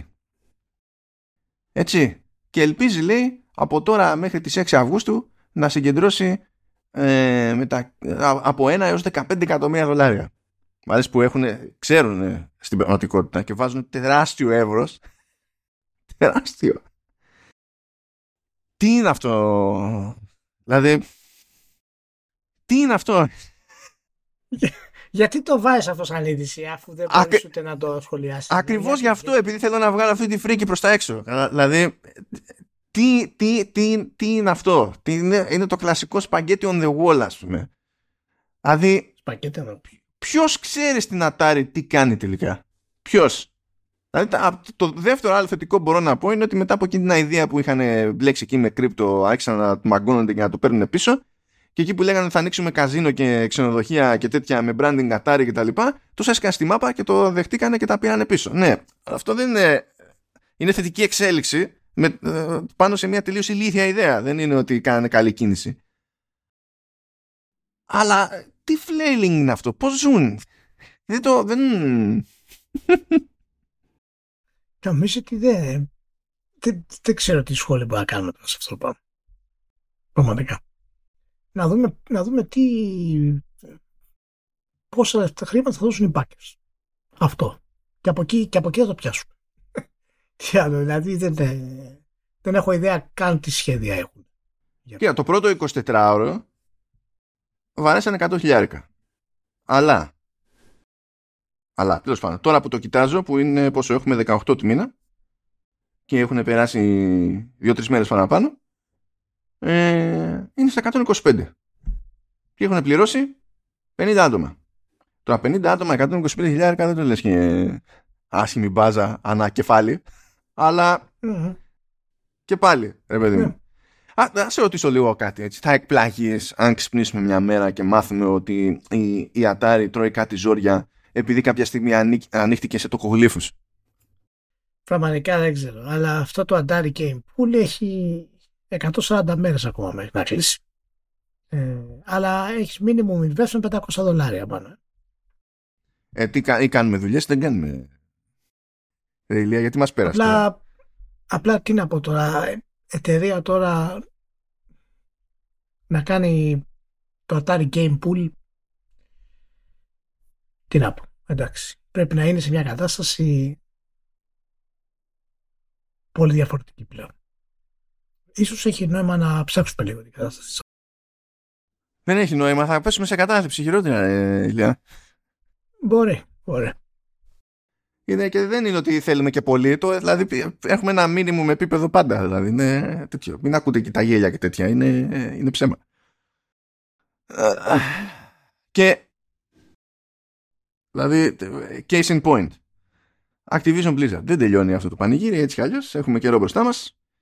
Ε, έτσι όπως προκύπτουν τα, έτσι όπως προχωράνε οι εξελίξεις το, η πρώτη έτσι ας το πούμε τροφαντή αρχή που θα γνωμοδοτήσει θα πάρει τελική απόφαση αντιλικά αναμενόταν να είναι η Ευρωπαϊκή Ένωση, η Ευρωπαϊκή Επιτροπή αλλά τελικά θα είναι το Βρετανικό CMA διότι μετά από τις αντιπροτάσεις που έκανε η Microsoft που δεν έχουν δημοσιοποιηθεί ακόμα να ξέρουμε ακριβώς ποιες είναι οι διορθωτικές κινήσεις που ε, δέχεται να κάνει η Microsoft. Ε, η Ευρωπαϊκή Επιτροπή έδωσε παράταση στον εαυτό της ώστε να μελετήσει αυτές τις προτάσεις. Οπότε θα βγάλει πιο μετά από το αναμενόμενο τέλος πάντων τη, τη δική της την απόφαση. Υποτίθεται ότι θα έβγαζε άκρη μέσα τον Απρίλιο αλλά θα πάει πιο μετά οπότε νομίζω προέρχεται ο Μάιος προέρχεται ο Μάιος και το, και το CMA στην όλη υπόθεση. Εν τω μεταξύ η Microsoft εξακολουθεί και κάνει συμφωνίες με με οτιδήποτε αναπνέει. Αυτό έχει φοβερή πλάκα. Ε, έτσι κι αλλιώς λέει ότι θα, θα συνεχίσουμε να κάνουμε διάφορες συμφωνίες περί Call of Duty κτλ. Οπότε έχω σε εκεί 10 χρόνια συμφωνία και με, ε, και με την Boosteroid. Πει κανένας, wait, what? Τι, τι, τι, τι εστί Boosteroid. Ε, στην ουσία είναι μια πλατφόρμα ε, cloud gaming που έχει παρουσία στις Ηνωμένες Πολιτείες και σε ορισμένες ε, ευρωπαϊκές χώρες. Δεν έχει δηλαδή τη μεγαλύτερη διασπορά που παίζει, αλλά πηγαίνει στην ουσία και σε πιο μικρούς παίκτες θεωρητικά στο, ε, στην όλη αυτή ιστορία για να δείξει ότι κοίταξε ε, ε, ε, όταν λέω ότι θα το δίνω δεν θα κόβω κανέναν δεν θα κόβω κανέναν ρε και το, και το εννοώ ας πούμε. Και πηγαίνει έτσι. Και έκανε και άλλο κονέ επίσης με μια άλλη εταιρεία που μπλέκει με, με cloud gaming ε, αυτή τη φορά με τη Ubitus. Η Ubitus ε, πάλι φαντάζομαι δεν θα σας θυμίζει τίποτα διότι η Ubitus στην πραγματικότητα ε, ασχολείται με B2B και είναι η εταιρεία στο cloud της οποίας τρέχουν τίτλοι που σκάνε στο Switch μόνο ως cloud versions. Όπως Resident Evil Village, ξέρω εγώ, Control, Hitman κτλ. Ναι. Σου λέει και εσύ παιδί μου, θες, θες, παρότι δεν έχεις μια υπηρεσία που είναι σαν το Game Pass, ξέρω εγώ, να είναι κάτι συνδρομητικό κτλ. Εσύ κάνεις κάτι άλλο. Και το κάνεις με τρίτους, για τίτλους τρίτων. Θες και, και, και εδώ, δεν σε κόβω ούτε σένα. Πάρε να έχεις. Πάρε να έχεις. Δεν υπάρχει κανένα ένα προβληματάκι. Εν τω μεταξύ και το FTC ε, θέλει να μάθει περισσότερα για την όλη υπόθεση. Ζήτησε λεπτομέρειες για τις προηγούμενες συμφωνίες που ανακοίνωσε η Microsoft με Nvidia και Nintendo ώστε να τις συνυπολογίσει υποτίθεται και να δούμε και εκείνο το κομμάτι που θα, που θα οδηγηθεί. Γενικά η φάση με FTC νομίζω είναι η πιο, η πιο αστεία επειδή δεν νομίζω ότι θα βγάλει πουθενά. Με CMA μπορεί να βγάλει πουθενά, εκεί είναι η πιο γελία. Ε, σε διάφορους ορισμούς, αλλά τέλος πάντων, anyway, ε, και όταν πηγαίνει και τους στάζει, ξέρω εγώ, στα διάφορα cloud whatever ε, τίτλους, ε, δεν τους λέει δεν και καλά μόνο για το, για το Call of Duty, τους στάζει και άλλα ε, Xbox games που βγαίνουν σε PC, που κατά κανόνα βγαίνουν γενικά σε PC, ρε παιδί μου. Οπότε πηγαίνει και δίνει πόνο και τα λοιπά. Αλλά αυτά είναι τώρα, ας το πούμε, περιφερειακά. Αυτό που προέκυψε ε, είναι ότι δημοσιοποιήθηκαν δηλώσεις από έξι στούντιο που ήταν δηλώσεις που έγιναν προς το CMA, το Competition Markets Authority του Ηνωμένου Βασιλείου. Τώρα δεν ονοματίζονται όλα τα στούντιο, στην ουσία ονοματίζεται μόνο η 4J που η 4J είχε συνεργαστεί με τη Microsoft για χρόνια για την έκδοση και την υποστήριξη του Minecraft. Ε, δεν είναι όμως της Microsoft, είναι τρίτη εταιρεία έτσι. Δεν μιλάμε τώρα για τη Mojang που είναι developer, η 4J ήταν ε, publisher στην ουσία. Και από τα 6 studio τέλος πάντων που γνωμοδότησαν, ε, η 4J Studios είναι η μόνη που αναφέρεται ονομαστικά και τυχαίνει να έχει έδρα στη Σκοτία. Θες να μοιραστούμε έτσι τις δηλωσούλες, να δούμε ποιο είναι το κλίμα. Ναι. Λοιπόν, λέει 4J ότι τέλος πάντων στην περίοδο ε, που συνεργαζόμασταν λέει με τη Microsoft ε, για την περίπτωση του Minecraft που ήταν λέει και αρκετά χρόνια η Microsoft σε κάθε περίπτωση λέει τιμούσε το λόγο της και έκανε ό,τι υποτίθεται ότι είχε συμφωνήσει να κάνει με βάση αυτά που είχαμε συμφωνήσει κτλ. Ε, και συν της άλλης λέει αγοράζοντας τη Mojang όχι απλά ε, τήρησαν τις συμφωνίες που είχαμε με τη Mojang αλλά τις πήγαν και παρακάτω. Έκαναν και επεκτάσεις. Γιατί λέει όταν έγινε το κονέ αυτό ας πούμε ε, δεν είχαμε κάποια συμφωνία με τη Mojang για Minecraft στο Switch. Αλλά αφού πήγε στα χέρια της Microsoft άλλαξε τέλος πάντων η σύμβαση που είχαμε και πλέον μπορούσαμε να κάνουμε κονέ για το Switch και τα συναφή. Οπότε σου λέει εμείς δεν έχουμε κάποιο κακό σημάδι στην όλη υπόθεση. OK. Okay. Ένα δεύτερο στούντιο, δεν ξέρουμε ποιο είναι, ε, λέει, πιστεύουμε λέει, πως τα γούστα και οι προτιμήσεις των καταναλωτών στον χώρο των video games ε, ποικίλουν και δεν εστιάζουν στην ουσία σε ένα είδος παιχνιδιού ή σε ένα συγκεκριμένο παιχνίδι σε συγκεκριμένο είδος ε, ούτε καν ε, σε συγκεκριμένες πλατφόρμες. Και με αυτό το σκεπτικό πιστεύουμε ότι οποιοδήποτε τίτλος μπορεί να θεωρηθεί must have σε αυτό το χώρο σε κάποια χρονική περίοδο ή στιγμή κτλ. Και με δεδομένο ότι το, ο χώρος, η βιομηχανία είναι κάτι πολύ, ένα πολύ δυναμικό πλαίσιο και με δεδομένο επίσης ότι η Microsoft έχει πει έχει δεσμευτεί με κάποιους συγκεκριμένους τρόπους τέλος πάντων για τη διάθεση επίσης συγκεκριμένων παιχνιδιών, δηλαδή Call of Duty κυρίως, σε όλες τις πλατφόρμες ε, δεν πιστεύουμε ότι ε, αυτή η, η εξαγορά θα ζημιώσει τους καταναλωτές. Τρίτη απάντηση ήρθε από indie developer που δεν ξέρουμε ποιος είναι αλλά λέει ότι έχει συνεργαστεί με μεγάλους publishers μεταξύ των οποίων και η Sony και η Microsoft και η Activision. Και λέει ναι. ότι στη δική μου εμπειρία λέει η Microsoft πάντα ε, τιμούσε τις συμβάσεις της και τις υποχρεώσεις της. Και έχω πάρει εδώ σε λέει με την Microsoft εδώ και 25 χρόνια. Ε, και σημείωσε κάτι που έχουμε σημειώσει και εμείς εδώ πολλάκις. Λέει ε, just so you know ε, και η Tencent έχει μερίδιο της Activision.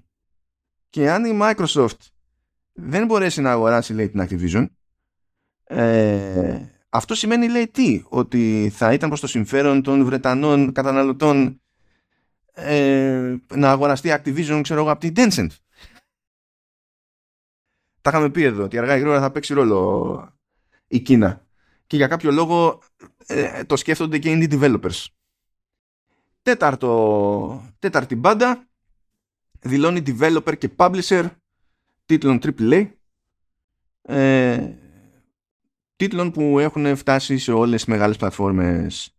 Και λέει ότι είναι δύσκολο λέει, να προβλέψει κάποιος ε, τον απόϊχο τέλος πάντων μιας τέτοιας εξαγοράς λόγω της πολυπλοκότητας της ε, κατάστασης. Παρά τα αυτά λέει ε, δεν πιστεύουμε λέει ότι θα έχει κάποια ιδιαίτερη αρνητική επίδραση αυτό λέει στη δική μας δουλειά, στη δική μας δραστηριότητα. Και πιο συγκεκριμένα λέει ε, θεωρούμε ότι η εξαγορά αυτή δεν έχει ιδιαίτερες πιθανότητες ε, να τέλος πάντων να καταστεί επικίνδυνη ως προς τη διανομή και τα λοιπά των δικών μας παιχνιδιών είτε στο Xbox είτε σε άλλες κονσόλες. Νούμερο 5, όπου κάτι φορά ηλία τελειώνω. Νούμερο 5 ε, είναι κάποιος που λέει ότι έχει βγάλει τίτλους τέλος πάντων σε διάφορες πλατφόρμες μεταξύ των οποίων και Xbox και PlayStation ε, και λέει ότι στο PlayStation έχουμε δει λέει ότι κάθε φορά που βγάζουμε τίτλο ε, οι πωλήσει μας ε, τώρα δεν λέει ότι πέφτουν λέει growing stagnant. Αυτό υπονοεί στασιμότητα ότι δεν υπάρχει βελτίωση στις πωλήσεις μας με κάθε νέο τίτλο που βγάζουμε. Ε, και το λέει με το σκεπτικό ότι το PlayStation έχει τη μερίδα του λέοντος οπότε υπάρχει περιθώριο υπάρχει περιθώριο αλλά γενικά λέει εκεί πέρα υπάρχει μεγαλύτερο ενδιαφέρον της κοινότητας ή, ή ξέρω εγώ της εταιρείας ή και τα δύο ε, για πιο μεγάλους τίτλους, πιο μεγάλες συμφωνίες με publishers, developers κτλ που είναι διατεθειμένοι να σκάσουν και αρκετά λεφτά μέσα στο οικοσύστημα και τα συναφή Ενώ στο Xbox λέει στη δική μας εμπειρία έχει συμβεί το, το αντίθετο. Στην ουσία εκεί πέρα λέει έχουμε ανάπτυξη με κάθε νέα κυκλοφορία που έχουμε παρότι το μερίδιο του Xbox είναι μικρότερο ως συνήθως σε σχέση με το PlayStation. Ε, οπότε για μας λέει βλέπουμε ότι σε μια πλατφόρμα που έχει λιγότερο κόσμο ε, σε σχέση με το PlayStation ε, οι πωλήσεις που βλέπουμε εκεί είναι ανάλογα καλές με το PlayStation που έχει περισσότερο κόσμο. Ε, και δεν πιστεύουμε ότι η εξαγορά θα κάνει ξαφνικά το Xbox ε, πρώτη μούρη ε, και θεωρούμε ότι είναι πολύ πιο πιθανό να φέρει τα πράγματα πιο στα ίσια τέλος πάντων μεταξύ Xbox και PlayStation που λέει σε αυτή τη, τη φάση είναι κάτι που θεωρούμε ότι είναι χρήσιμο, απαραίτητο και τα λοιπά.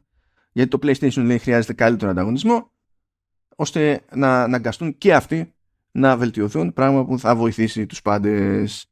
Αυτό ήταν λαλίστατος. Και ο, ο τελευταίος λέει, ε, ειλικρινά λέει, τα, θεωρούμε τα επιχειρήματα λέει κατά αυτής της εξαγοράς ε, slightly exaggerated and out of proportion. Ε, και ε, λέει, θεωρούμε μάλιστα ότι αν μπλοκαριστεί αυτή η εξαγορά, ότι άλλες λέει προσπάθειες για την ένταση, τέλος πάντων, του, την ενίσχυση του ανταγωνισμού και της καινοτομίας και τα λοιπά, προς όφελος του καταναλωτή, θα πάθουν ζημιά. Αν μπλοκάρουν αυτή, τη, αυτή την εξαγορά ε, και στην περίπτωση συγκεκριμένα της Activision Blizzard, λέει κιόλας ότι θεωρεί στην ουσία πως υπό τη σκέπη της Microsoft μπορεί να καταφέρει να βελτιωθεί και το, το εσωτερικό κλίμα της Activision Blizzard που είναι όπως προκύπτει από τόσα χρόνια πια αναφορών και εκεί πέρα ε, ας το πούμε ευγενικά πολύ suboptimal. Ή αν θέλετε τους λέμε και αυτούς τρόπες δεν έχω πρόβλημα. Μάλιστα. Πώς αισθάνεσαι; αισθάνομαι ότι ε, όλο και περισσότερο αποδεικνύεται ε, το γενικότερο πλάνο της Microsoft και το γενικότερο πλάνο της Sony και θα δείξει σύντομα τι πρόκειται να, να γίνει με αυτή την εξαγορά. Και νομίζω είναι τώρα πιο ξεκάθαρο από ποτέ γιατί η Sony ε, που εμείς το έχουμε πει βέβαια, γιατί η Sony δεν θέλει να περάσει αυτή η εξαγορά. Ε, και κάνει οτιδήποτε μπορεί. Οτιδήποτε μπορεί για να μπορέσει να σταματήσει την εξαγορά. Δεν έχει να κάνει με κανένα κολοψί, έχει να κάνει με το φόβο που έχει για την επιτυχία του Game Pass σε πολύ πιο ανεπτυγμένο επίπεδο, επίπεδο που δεν μπορεί να ακολουθήσει τη Microsoft. Και φοβάμαι ότι φοβάμαι, τέλος πάντων νομίζω μάλλον ότι πολύ σύντομα πρέπει ο Ράιαν να αλλάξει τη στρατηγική της Sony και να βάλει τα AAA στην υπηρεσία. Αυτό βέβαια δεν μπορεί να γίνει ε, γρήγορα και άμεσα γιατί έχει χτιστεί πολύ διαφορετικά το business πλάνο της Sony από την προηγούμενη γενιά και δεν μπορείς ξαφνικά να γυρίσεις στην εταιρεία. Γι' αυτό έχω πει πολλές φορές ότι είναι αργοκίνητο καράβι. Ε, και έχει επιλέξει ένα δρόμο ο οποίος έχει, έχει όντως πολύ δυνατά αποτελέσματα αλλά είναι πολύ δύσκολο να αλλάξεις ρότα. Και φοβάμαι μήπως η βιομηχανία είναι αυτή τη στιγμή ακριβώς στο όριο να αλλάξει να κάνει αυτό το shift. Γιατί η επιτυχία του Game Pass σε παγκόσμιο επίπεδο και χωρίς την βαρύτητα μιας κονσόλας θα είναι 38 ε, ένα 38 χτύπημα για το πώς λειτουργεί η βιομηχανία και η Sony δεν είναι ε, δεν έχει τη δυνατότητα να το ακολουθήσει αυτό το κομμάτι. Ε, η εξαγορά θα περάσει το έχουμε ξαναπεί αυτό βέβαια και θα, θα επαληθευτεί. Ό,τι καλό και να πάρει Sony είναι καλό, αλλά και πάλι δεν είναι εκεί που βρίσκεται ο πόλεμος μεταξύ των δύο. Και όλα αυτά μιλάμε πριν ακόμα κυκλοφορήσει και μάθουμε τίποτα για την, ε, για την Nintendo, έτσι. και τι πρόκειται να γίνει. Δεν υπάρχει καμία, και κλείνω εδώ, δεν υπάρχει καμία, κανένα ρεαλιστικό επιχείρημα ότι αυτή η συμφωνία θα ε, διαλύσει τη Sony ή θα δημιουργήσει προβλήματα στους gamers, ε, θα αυξήσει τις τιμές.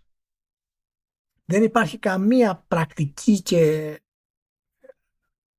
με, με σωστή επιχειρηματολογία θέση για κάτι τέτοιο. Το οποίο βλέπουμε να λέει στις τελευταίες της αποκάλυψεις ε, οι ρυθμιστικές αρχές. Και γι' αυτό το λόγο εν θα, θα περάσει Τώρα, κοίτα, για την αλλαγή στρατηγικής της Sony που λες να βάζει τις δικές παραγωγές με το καλημέρα μέσα. Εγώ ε, ε, πιστεύω ότι θα αντισταθούν όσο μπορούν να αντισταθούν. Ε, και για λόγους που έχουμε ξαναπεί ότι θα αισθανθούν πιο ασφαλείς όταν βγει αυτή η ντουζίνα των, των live games που έχουν παραγγείλει για να πούνε ότι τέλος πάντων έχουμε ένα στάνταρ εδώ εκεί πέρα και πριν μπουν στη διαδικασία να καταπιούν το ότι θα βάζουν day one τα μεγάλα τους single player ας πούμε ή τα μεγάλα τους open world που δεν είναι ντε και καλά live games θα ξεκινήσουν βάζοντας στο, στο Plus τα live games. Είναι ένα πράγμα που έχουν δοκιμάσει πολλάκις αλλά με τίτλους τρίτων. Και τους έχει βγει. Υπάρχουν τίτλοι που έχουν σταθεί ακριβώς επειδή κάνανε αυτό το κονέ με τη, με τη Sony. Και φυσικά όταν έχεις να κάνεις με live game θέλεις, θέλεις λαό. Με το να το πετάξεις ως παροχή σε μια τέτοια υπηρεσία κάνεις ένα ωραίο ξεκίνημα. Τώρα το αν θα ξεφουσκώσει μετά ή όχι αυτό έχει προφανώς να κάνει και με το παιχνίδι. Αλλά όταν ετοιμάζεις 12 παιχνίδια δικά σου τέτοια το ζήτημά σου δεν είναι αν θα περπατήσουν όλα. Το ζήτημα είναι αν θα περπατήσουν δύο για να βγάλουν επένδυση για τα υπόλοιπα 10 που δεν θα περπατήσουν όπως θα ήθελες. Γιατί σε αυτό το χώρο κάπως έτσι πηγαίνει το, το πράγμα. Αλλά όλα αυτά ξέρω δεν είναι πρωτότυπα και σίγουρα δεν είναι πρωτότυπα μεταξύ μας. Τα, τα συζητάμε. Θέλω να μου πεις όμως ποιες είναι οι πιθανότητες όταν θα βγει η Sony και θα πει ότι εγώ τα live τα βάζω day one μέσα. Ποιες είναι οι πιθανότητες; Το σχετικό ρεπορτάζ να είναι με τη μία ότι αλλάζει ρότα η Sony και βάζει πλέον τους δικούς τους τίτλους day one μέσα χωρίς να έχει τάξει τίποτα σε single player, χωρίς να έχει τάξει τίποτα τέτοιο. Πόσες είναι οι πιθανότητες να το να ερμηνευτεί έτσι, όταν έρθει η ώρα; Ναι. Ε, ναι, πολλές πιθανότητες. Διότι έχουμε ταλέντο στις μισές σκέψεις και... και δεν έχω εμπιστοσύνη Μα... στο, στο reporting, το, το μέσο reporting. Ναι, ναι, ισχύει. Άμα όλοι, ό, όλος ο φόβος της Sony είναι αυτός αυτή τη στιγμή και νομίζω ότι ε, πρέπει να αρχίσει να σκέφτεται και εναλλακτικές λύσεις. Τώρα, εάν καταφέρει και βάλει μέσα τα AAA στην υπηρεσία, ε, τότε θα, θα μπορέσει να γυρίσει, να κάνει αυτή τη ρότα. Να αλλάξει η ρότα που λέμε.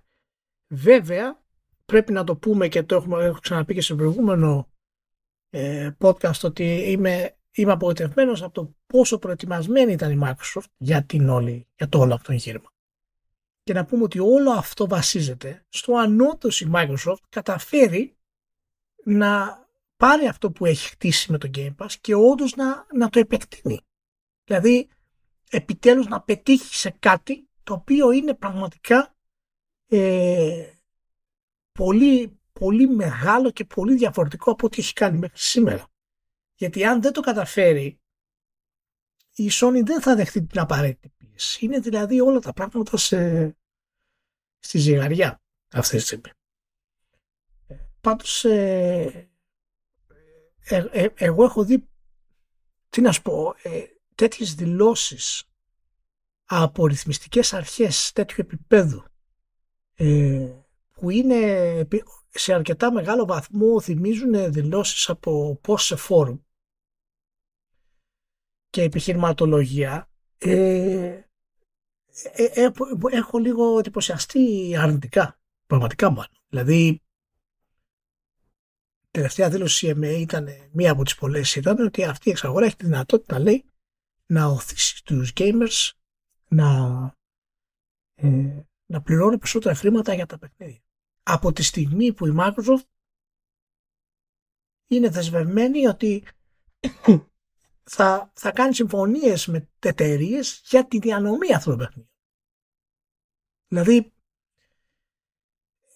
έχουν φτάσει στο σημείο ότι η Microsoft έχει ήδη νικήσει, έχει κατακτήσει την αγορά σε παγκόσμιο επίπεδο, ορίζει όλες τις τιμές και επειδή δεν υπάρχει ανταγωνισμός, οι τιμές ανεβαίνουν. Έχουν φτάσει σε αυτό το σημείο για να βγάλουν αυτό το επιχείρημα, γιατί δεν βλέπω άλλο επιχείρημα εγώ σε αυτό.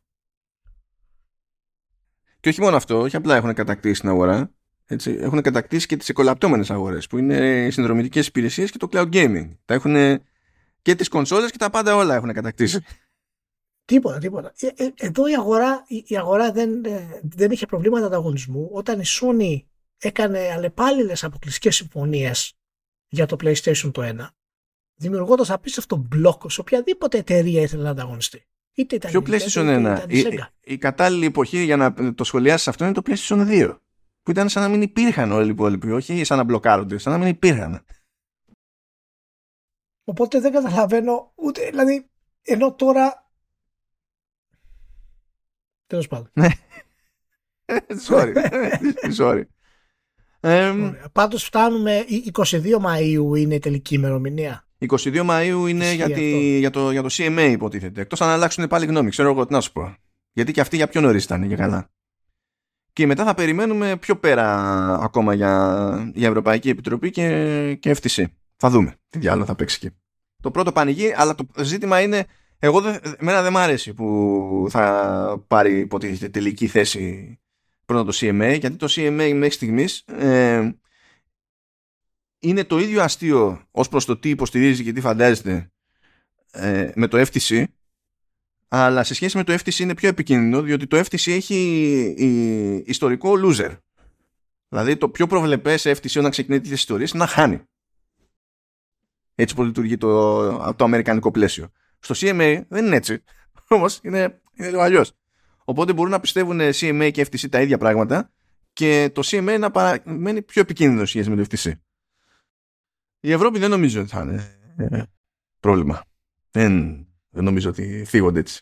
Anyway, θα μείνουμε όμως σε θέματα της αγοράς γιατί έβγαλε εκεί μια γενική σούμα, η Newzoo, ε, για το κομμάτι της αγοράς που πιάνει PC και κονσόλες μέσα στο 2022. Τώρα δείτε τι έχω κάνει. Έχω στείλει ένα σχετικό link στο, στον Ηλία που είναι, έχει τα βασικά από το Games Industry Biz.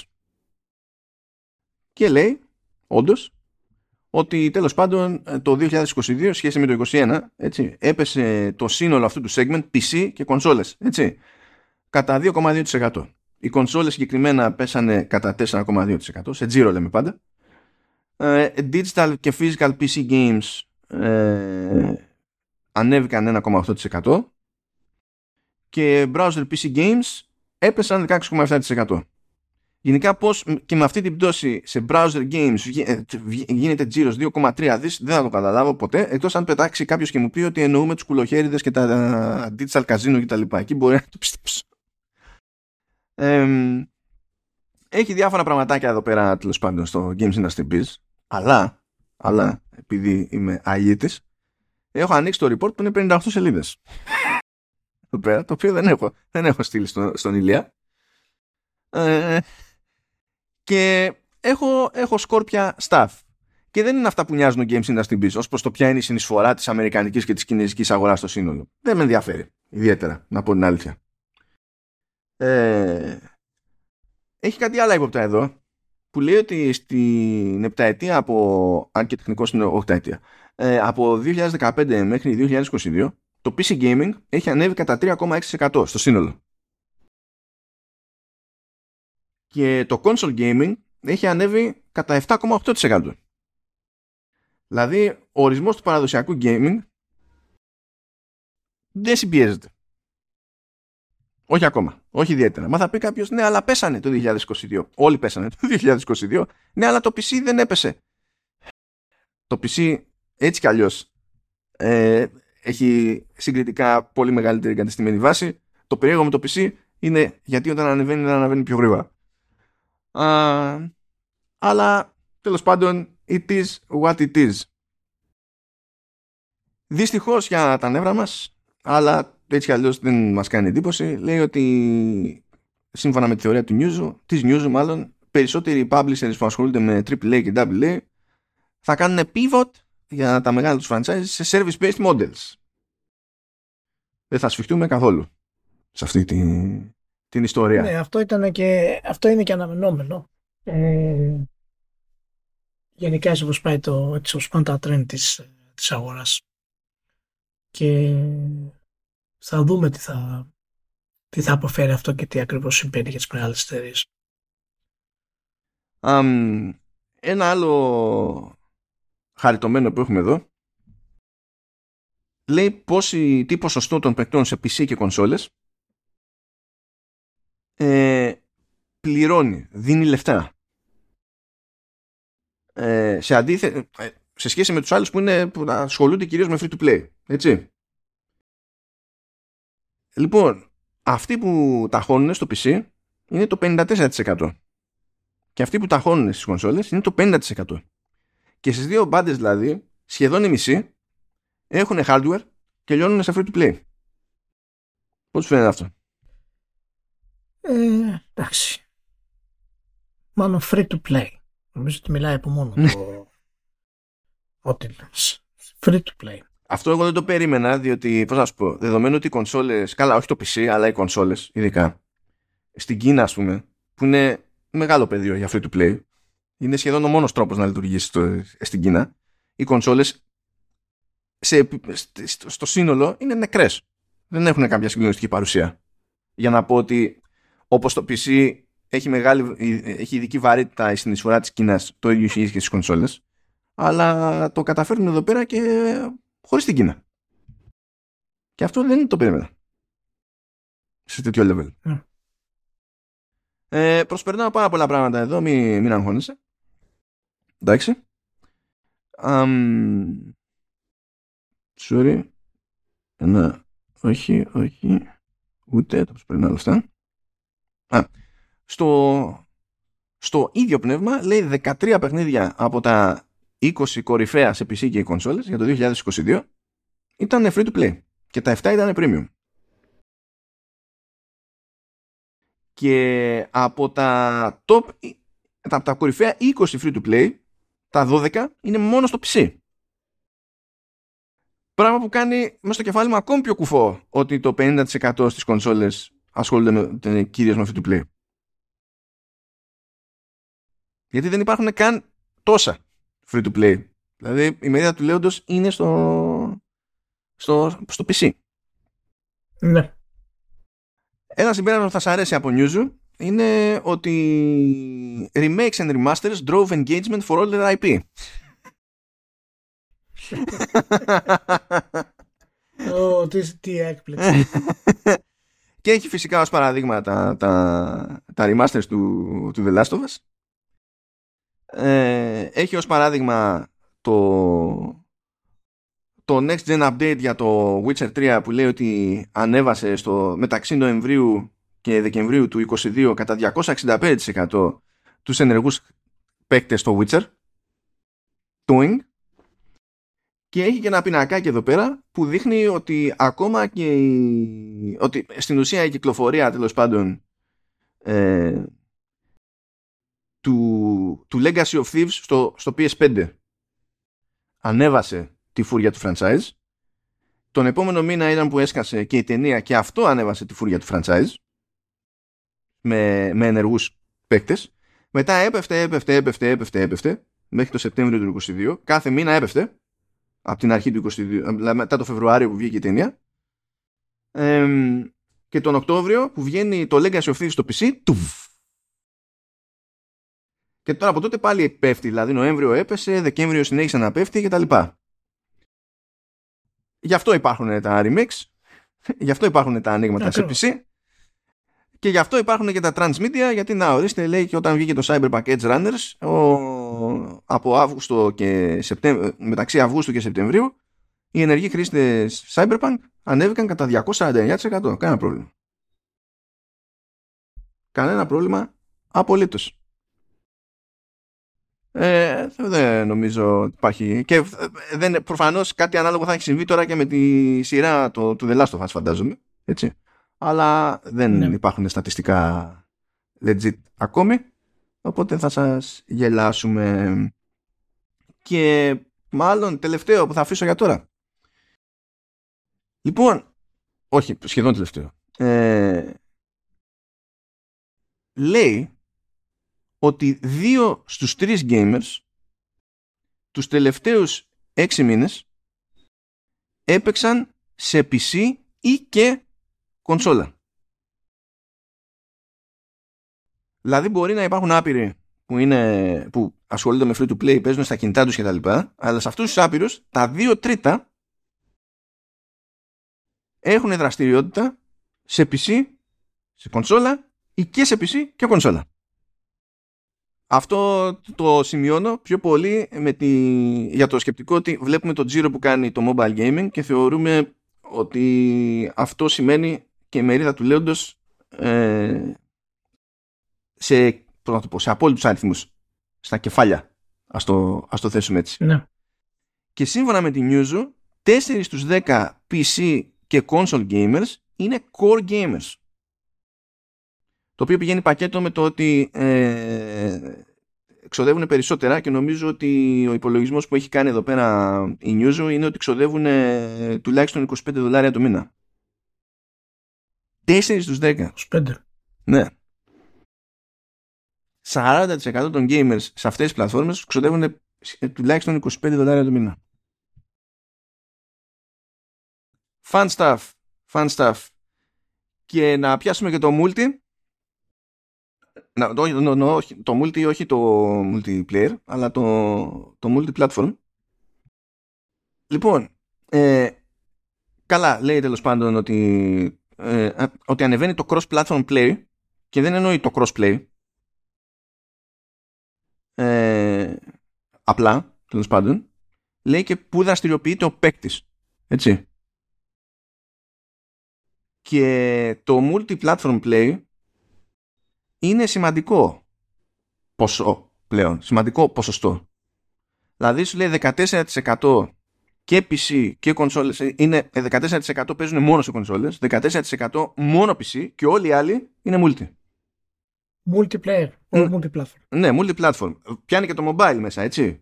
Δηλαδή σκέψου τώρα, το 23%, το 23% παίζει και σε PC και σε κονσόλα και σε mobile. Το 23%.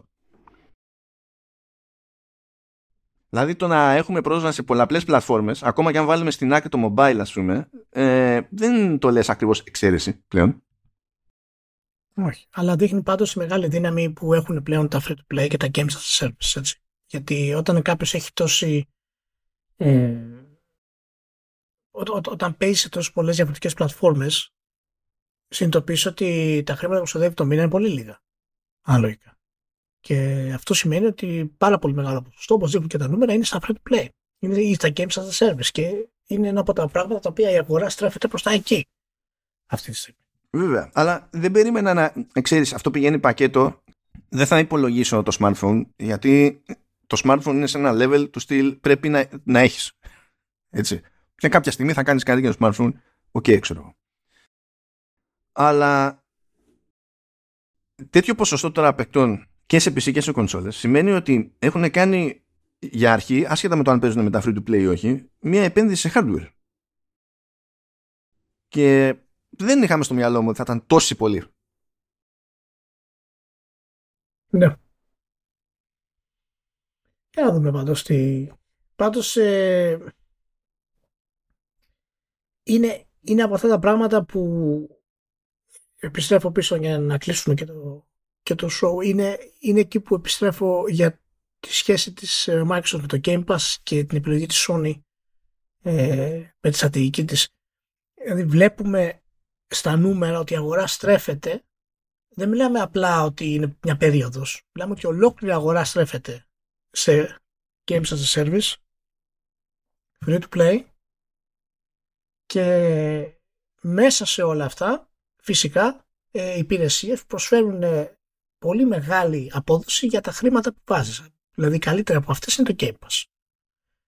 Και από την άλλη ε, έχουμε τους μεμονωμένους τίτλους της, ε, της Sony παραδείγματος χάρη και τις τιμές που κάνουν και γι' αυτό λέω ότι πρέπει να βρει μια ευκαιρία η, η Sony να μπει στο κομμάτι αυτό περισσότερο γιατί η Nintendo από την άλλη έχει λύσει το πρόβλημα αυτό. Η Nintendo θα πάρει παιχνίδια της 75 δολάρια και θα αγοράσει 30 εκατομμύρια. Το έχει λύσει το πρόβλημα αυτό η Nintendo. Και φυσικά η ανάπτυξη των παιχνιδιών της είναι πολύ πιο φτηνή από αντίστοιχους τίτλους. Ε, και εάν όντως η αγορά στραφεί προς τα εκεί, η μεγαλύτερη δύναμη στην αγορά θα είναι οι υπηρεσίες διάθεσης ή οι υπηρεσίες streaming.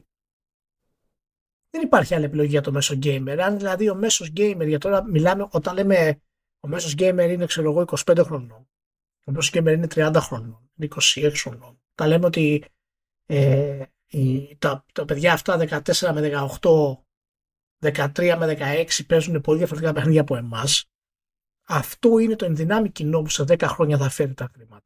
Και αυτό το κοινό μάλλον έχει μεγαλώσει με games as a service και free to play. Γι' αυτό λέω ότι πού βλέπει η Microsoft, πόσο σε βάθος βλέπει η Microsoft σε σχέση με τις άλλες ε, εταιρείες για τη στρατηγική της και αν θα πετύχει εν τέλει αυτό το πράγμα ότι μπορεί να δημιουργήσει μεγάλο πρόβλημα για τον, για τον ανταγωνισμό. Γιατί εμείς που είμαστε 35, 40, 45 και βάλε. Έχει κλείσει, δεν αλλάζουμε τώρα το πώς παίζουμε single player θα παίξουμε, θα αγοράσουμε το παιχνίδι, τελείωσε. Δεν υπάρχει όσο να πούμε να παίξουμε εμείς games as a service. Δεν υπάρχει χώρο. Κοίτα, πάντως δεν σημαίνει ότι και οι νεότεροι που έχουν συνηθίσει έτσι ότι δεν θα αλλάξουν καθόλου προχωρώντας; Δηλαδή δεν είναι αυτονόητο ότι η ίδια φούρια που έχεις για τα live ε, όταν είσαι 16 είναι η ίδια όταν είσαι στα 26 και η ίδια όταν είσαι στα, στα 36. Γιατί αλλάζεις και εσύ και αλλάζει και η ζωή σου, έτσι. Δηλαδή, money money. Αυτό, ναι. Είναι άλλος ο χρόνος. Αλλά το θέμα είναι ότι μεγαλώνεις με, αγορισ, με αγοριστικές αξίες γενικά ε, που σου δημιουργούν το, το concept. Πώς είναι ε, όταν λέμε «Ω, εγώ δεν θα αγοράσω ψηφιακό, είμαι του πακέτου». Αυτό είναι μια αγοραστική αξία που σου έχει μείνει από έτσι όπως έχεις μεγαλώσει. Και αυτά τα πράγματα θα παίξουν ρόλο, καθώς αυτοί θα γίνουν ενδυνάμει ας πούμε ε, gamers με χρήματα. Και ποιος ξέρει εάν αυτές οι υπηρεσίες ε, εν τέλει ε, ανοίξουν τις πόρτες και σε ακόμα μεγαλύτερες ε, υπηρεσίες που θα κάνουν ακόμα μεγαλύτερο μπαμ. Θα μπορέσουν να χρηματοδοτούν τριπλέ παιχνίδια. Δεν ξέρω, δεν ξέρω. Είναι, ε, έχω την εντύπωση ότι πραγματικά είμαστε σε πολύ ε, κομβικό κομμάτι αυτή τη γενιά στη βιομηχανία. Και ίσως ο κόσμος δεν το έχει ακόμα συνειδητοποιήσει. Πόσο, σε πόσο κομβικό κομμάτι είμαστε. Ε, για να μην γκρινιάξεις, θα προσπαθήσω να κλείσω στα γρήγορα. Έχω μια ιδέα από Atomic Heart. Δεν θα πω bla bla whatever Atomic Heart. Έχω ανεβάσει τέτοιο true ending που υπολόγιζε να κρατήσει λιγότερο και μετά όταν σταμάτησα να μιλάω είχε πιάσει τα 59 λεπτά. Και λέω έχω, δεν γίνεται, δεν, δεν ξέρω πώς λέγεται αυτή η ασθένεια που έχω, αλλά ε, πρέπει να υπάρχει κάποιο όνομα. Τέλος πάντων, OK. Okay. Ε, θέλω να σας πω κάτι και θέλω να σας πω κάτι ε, για τον τερματισμό του Atomic Heart. Και όχι, αυτό δεν συμπεριλαμβάνει ε, spoiler. Η, λέω, οι τερματισμοί στο Atomic Heart είναι δύο και χασεύοντας έτσι στην προετοιμασία των σημειώσεων μου και τα λοιπά είπα να τσεκάρω τι λέγεται και τι, και τι παίζει. Και είδα ότι ε, ε έπεσα σε πάρα πολλές περιπτώσεις όπου ε, κριτικοί ή τύποι που γράφουν οδηγούς ή δεν ξέρω και εγώ τι ας πούμε σε κάθε περίπτωση μπήκαν στη διαδικασία να βαφτίσουν τον έναν ε, τερματισμό καλό και τον άλλον κακό. Το οποίο τέλος πάντων ε, μπορεί να μεταφράζεται ανάλογα και στο κεφάλι του καθενός και ως προτιμότερο ή τέλος πάντων μη προτιμότερο. Δεν είναι ανάγκη να παίζει δίπολο ως προς το ποιόν τέλος πάντων. Δηλαδή να παίζει δίπολο καλό, κακό και τα λοιπά. Αλλά είδα μια προσπάθεια να είναι, ξέρεις, αυτός είναι ο καλός και αυτός είναι ο κακός. Ε, και επειδή τσεκάρισα και τους δύο τερματισμούς, θέλω να σου πω, Ηλία, ότι και οι δύο για τα δεδομένα αυτού που ε, έχουμε στο μυαλό μας τέλος πάντων όταν μας λέει κάποιος good ending, bad ending σε, σε παιχνίδια και οι δύο είναι κακοί. Και οι δύο είναι, είναι, και οι δύο. είναι, είναι κακοί, είναι ξεκάθαρα κακοί και οι δύο. Δεν, δηλαδή, δεν υπάρχει good ending στο, στο παιχνίδι. Δεν υπάρχει. Και μου έκανε φοβερή εντύπωση προσπάθησαν να βαφτίσουν ένα από τα δύο good ending. Και μου έκανε εντύπωση μετά και άλλο κομμάτι σε αυτή, στην ίδια την προσπάθεια. Όταν το είδα εγώ αυτό, προσπάθησα μέσα στο κεφάλι μου τέλος πάντων να δω ότι τέλος πάντων αν πρέπει να πω ότι θεωρητικά ε, ε, η λογικότερη επιλογή σε τερματισμό είναι η μία από τις δύο βράδερφε και έπρεπε να πιέσω τον εαυτό να διαλέξει πού θα έγερνα; Και συνειδητοποίησα ότι εγώ θεωρώ προτιμότερο τερματισμό αυτό που σε 15 μεριές είδα να βαφτίζεται bad ending αντί για good και για να μεταφραστεί αυτό σε σχόλιο όχι για τους υπόλοιπους συναδέλφους εντός και εκτός Ελλάδος αλλά για το Atomic Heart έχω να πω ότι αυτή είναι μάλλον η μεγαλύτερη επιτυχία του Atomic Heart παρότι έχει ζώρικα προβλήματα το, το παιχνίδι. Δηλαδή και έχει ένα περίεργο που σου επιτρέπει να το ευχαριστηθείς για ένα διάστημα και μετά στο βγάζεις ξινό. Μετά σου επιστρέφει πάλι να το, ευχα... Ε, σου επιτρέπει πάλι να το, το ευχαριστηθείς και μετά σου ξαναβγάζεις ξινό. Αλλά τέλος πάντων αυτά θα κάνω πιο νιανιά στο trending δεν έχει σημασία. Ε, είναι για μένα επιτυχία διότι στην ουσία πάνε οι τύποι να σου βγάλουν ένα σοκ και μια ξενέρα τύπου Bioshock αλλά με τη σαπίλα και το, και το μηδενισμό το σλαβικό που αργά ή γρήγορα όλα θα μετατραπούν σε τραγωδία αλλά τουλάχιστον θα έχουμε βότκα. Και αυτό είναι το silver lining. είναι, είναι, είναι, αυτό. Αλλά δίνοντάς σου δύο κακούς τερματισμούς και βάζοντας τον παίκτη να διαλέξει τον αναγκάζει να μπει σε κάποιες πολύ μυστήριες σκέψεις για να ζυγίσει αυτές τις δύο διαφορετικές καταστάσεις και δεν γίνεται να μην συνεχίσεις αυτή τη σκέψη εκτός του παιχνιδιού. Και αυτό το, το εκτίμησα πάρα πολύ παρά τα προβλήματά του. Ε, είναι τέτοια τα προβλήματά του που ε, λέω γενικά ότι είναι καλή φάση να το παίξετε για την ιστορία και το τι παίζει ε, αλλά καλύτερα να το βάλετε σε easy διότι όταν είναι τσάτσικο, δεν είναι τσάτσικο επειδή είναι Elden Ring. Είναι τσάτσικο επειδή ε, κάποιος είχε κάνει mental checkout στο design. ναι. ναι. Είχε, ε, έλειπε εκείνη την ώρα, ρε παιδί μου. Δεν συνειδητοποιούσε τι έκανε. Είναι για το λάθος λόγο στραβό το πράγμα όταν είναι.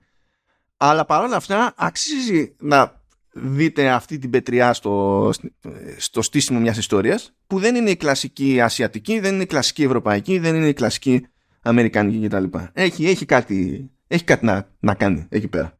Αυτό. Yeah. Και με αυτό θα σας αφήσω. Ωραία. Ευχαριστούμε που ήσασταν μαζί για μια ακόμη φορά. Ε, φιλιά πολλά σε όλους να έχετε μια σούπερ εβδομάδα και τώρα εύχομαι και η Άνοιξη να αρχίσει να ανοίγει και τη διάθεση παρά τα όλα απίστευτα και άσχημα έχουν συμβεί το τελευταίο, το τελευταίο καιρό. Τα χαιρετίσματά μας στη, στη ΛΥΠ, τα χαιρετίσματά μας γενικά σε, σε άπαντες και, και κάλμα. Κάλμα. Κάλμα.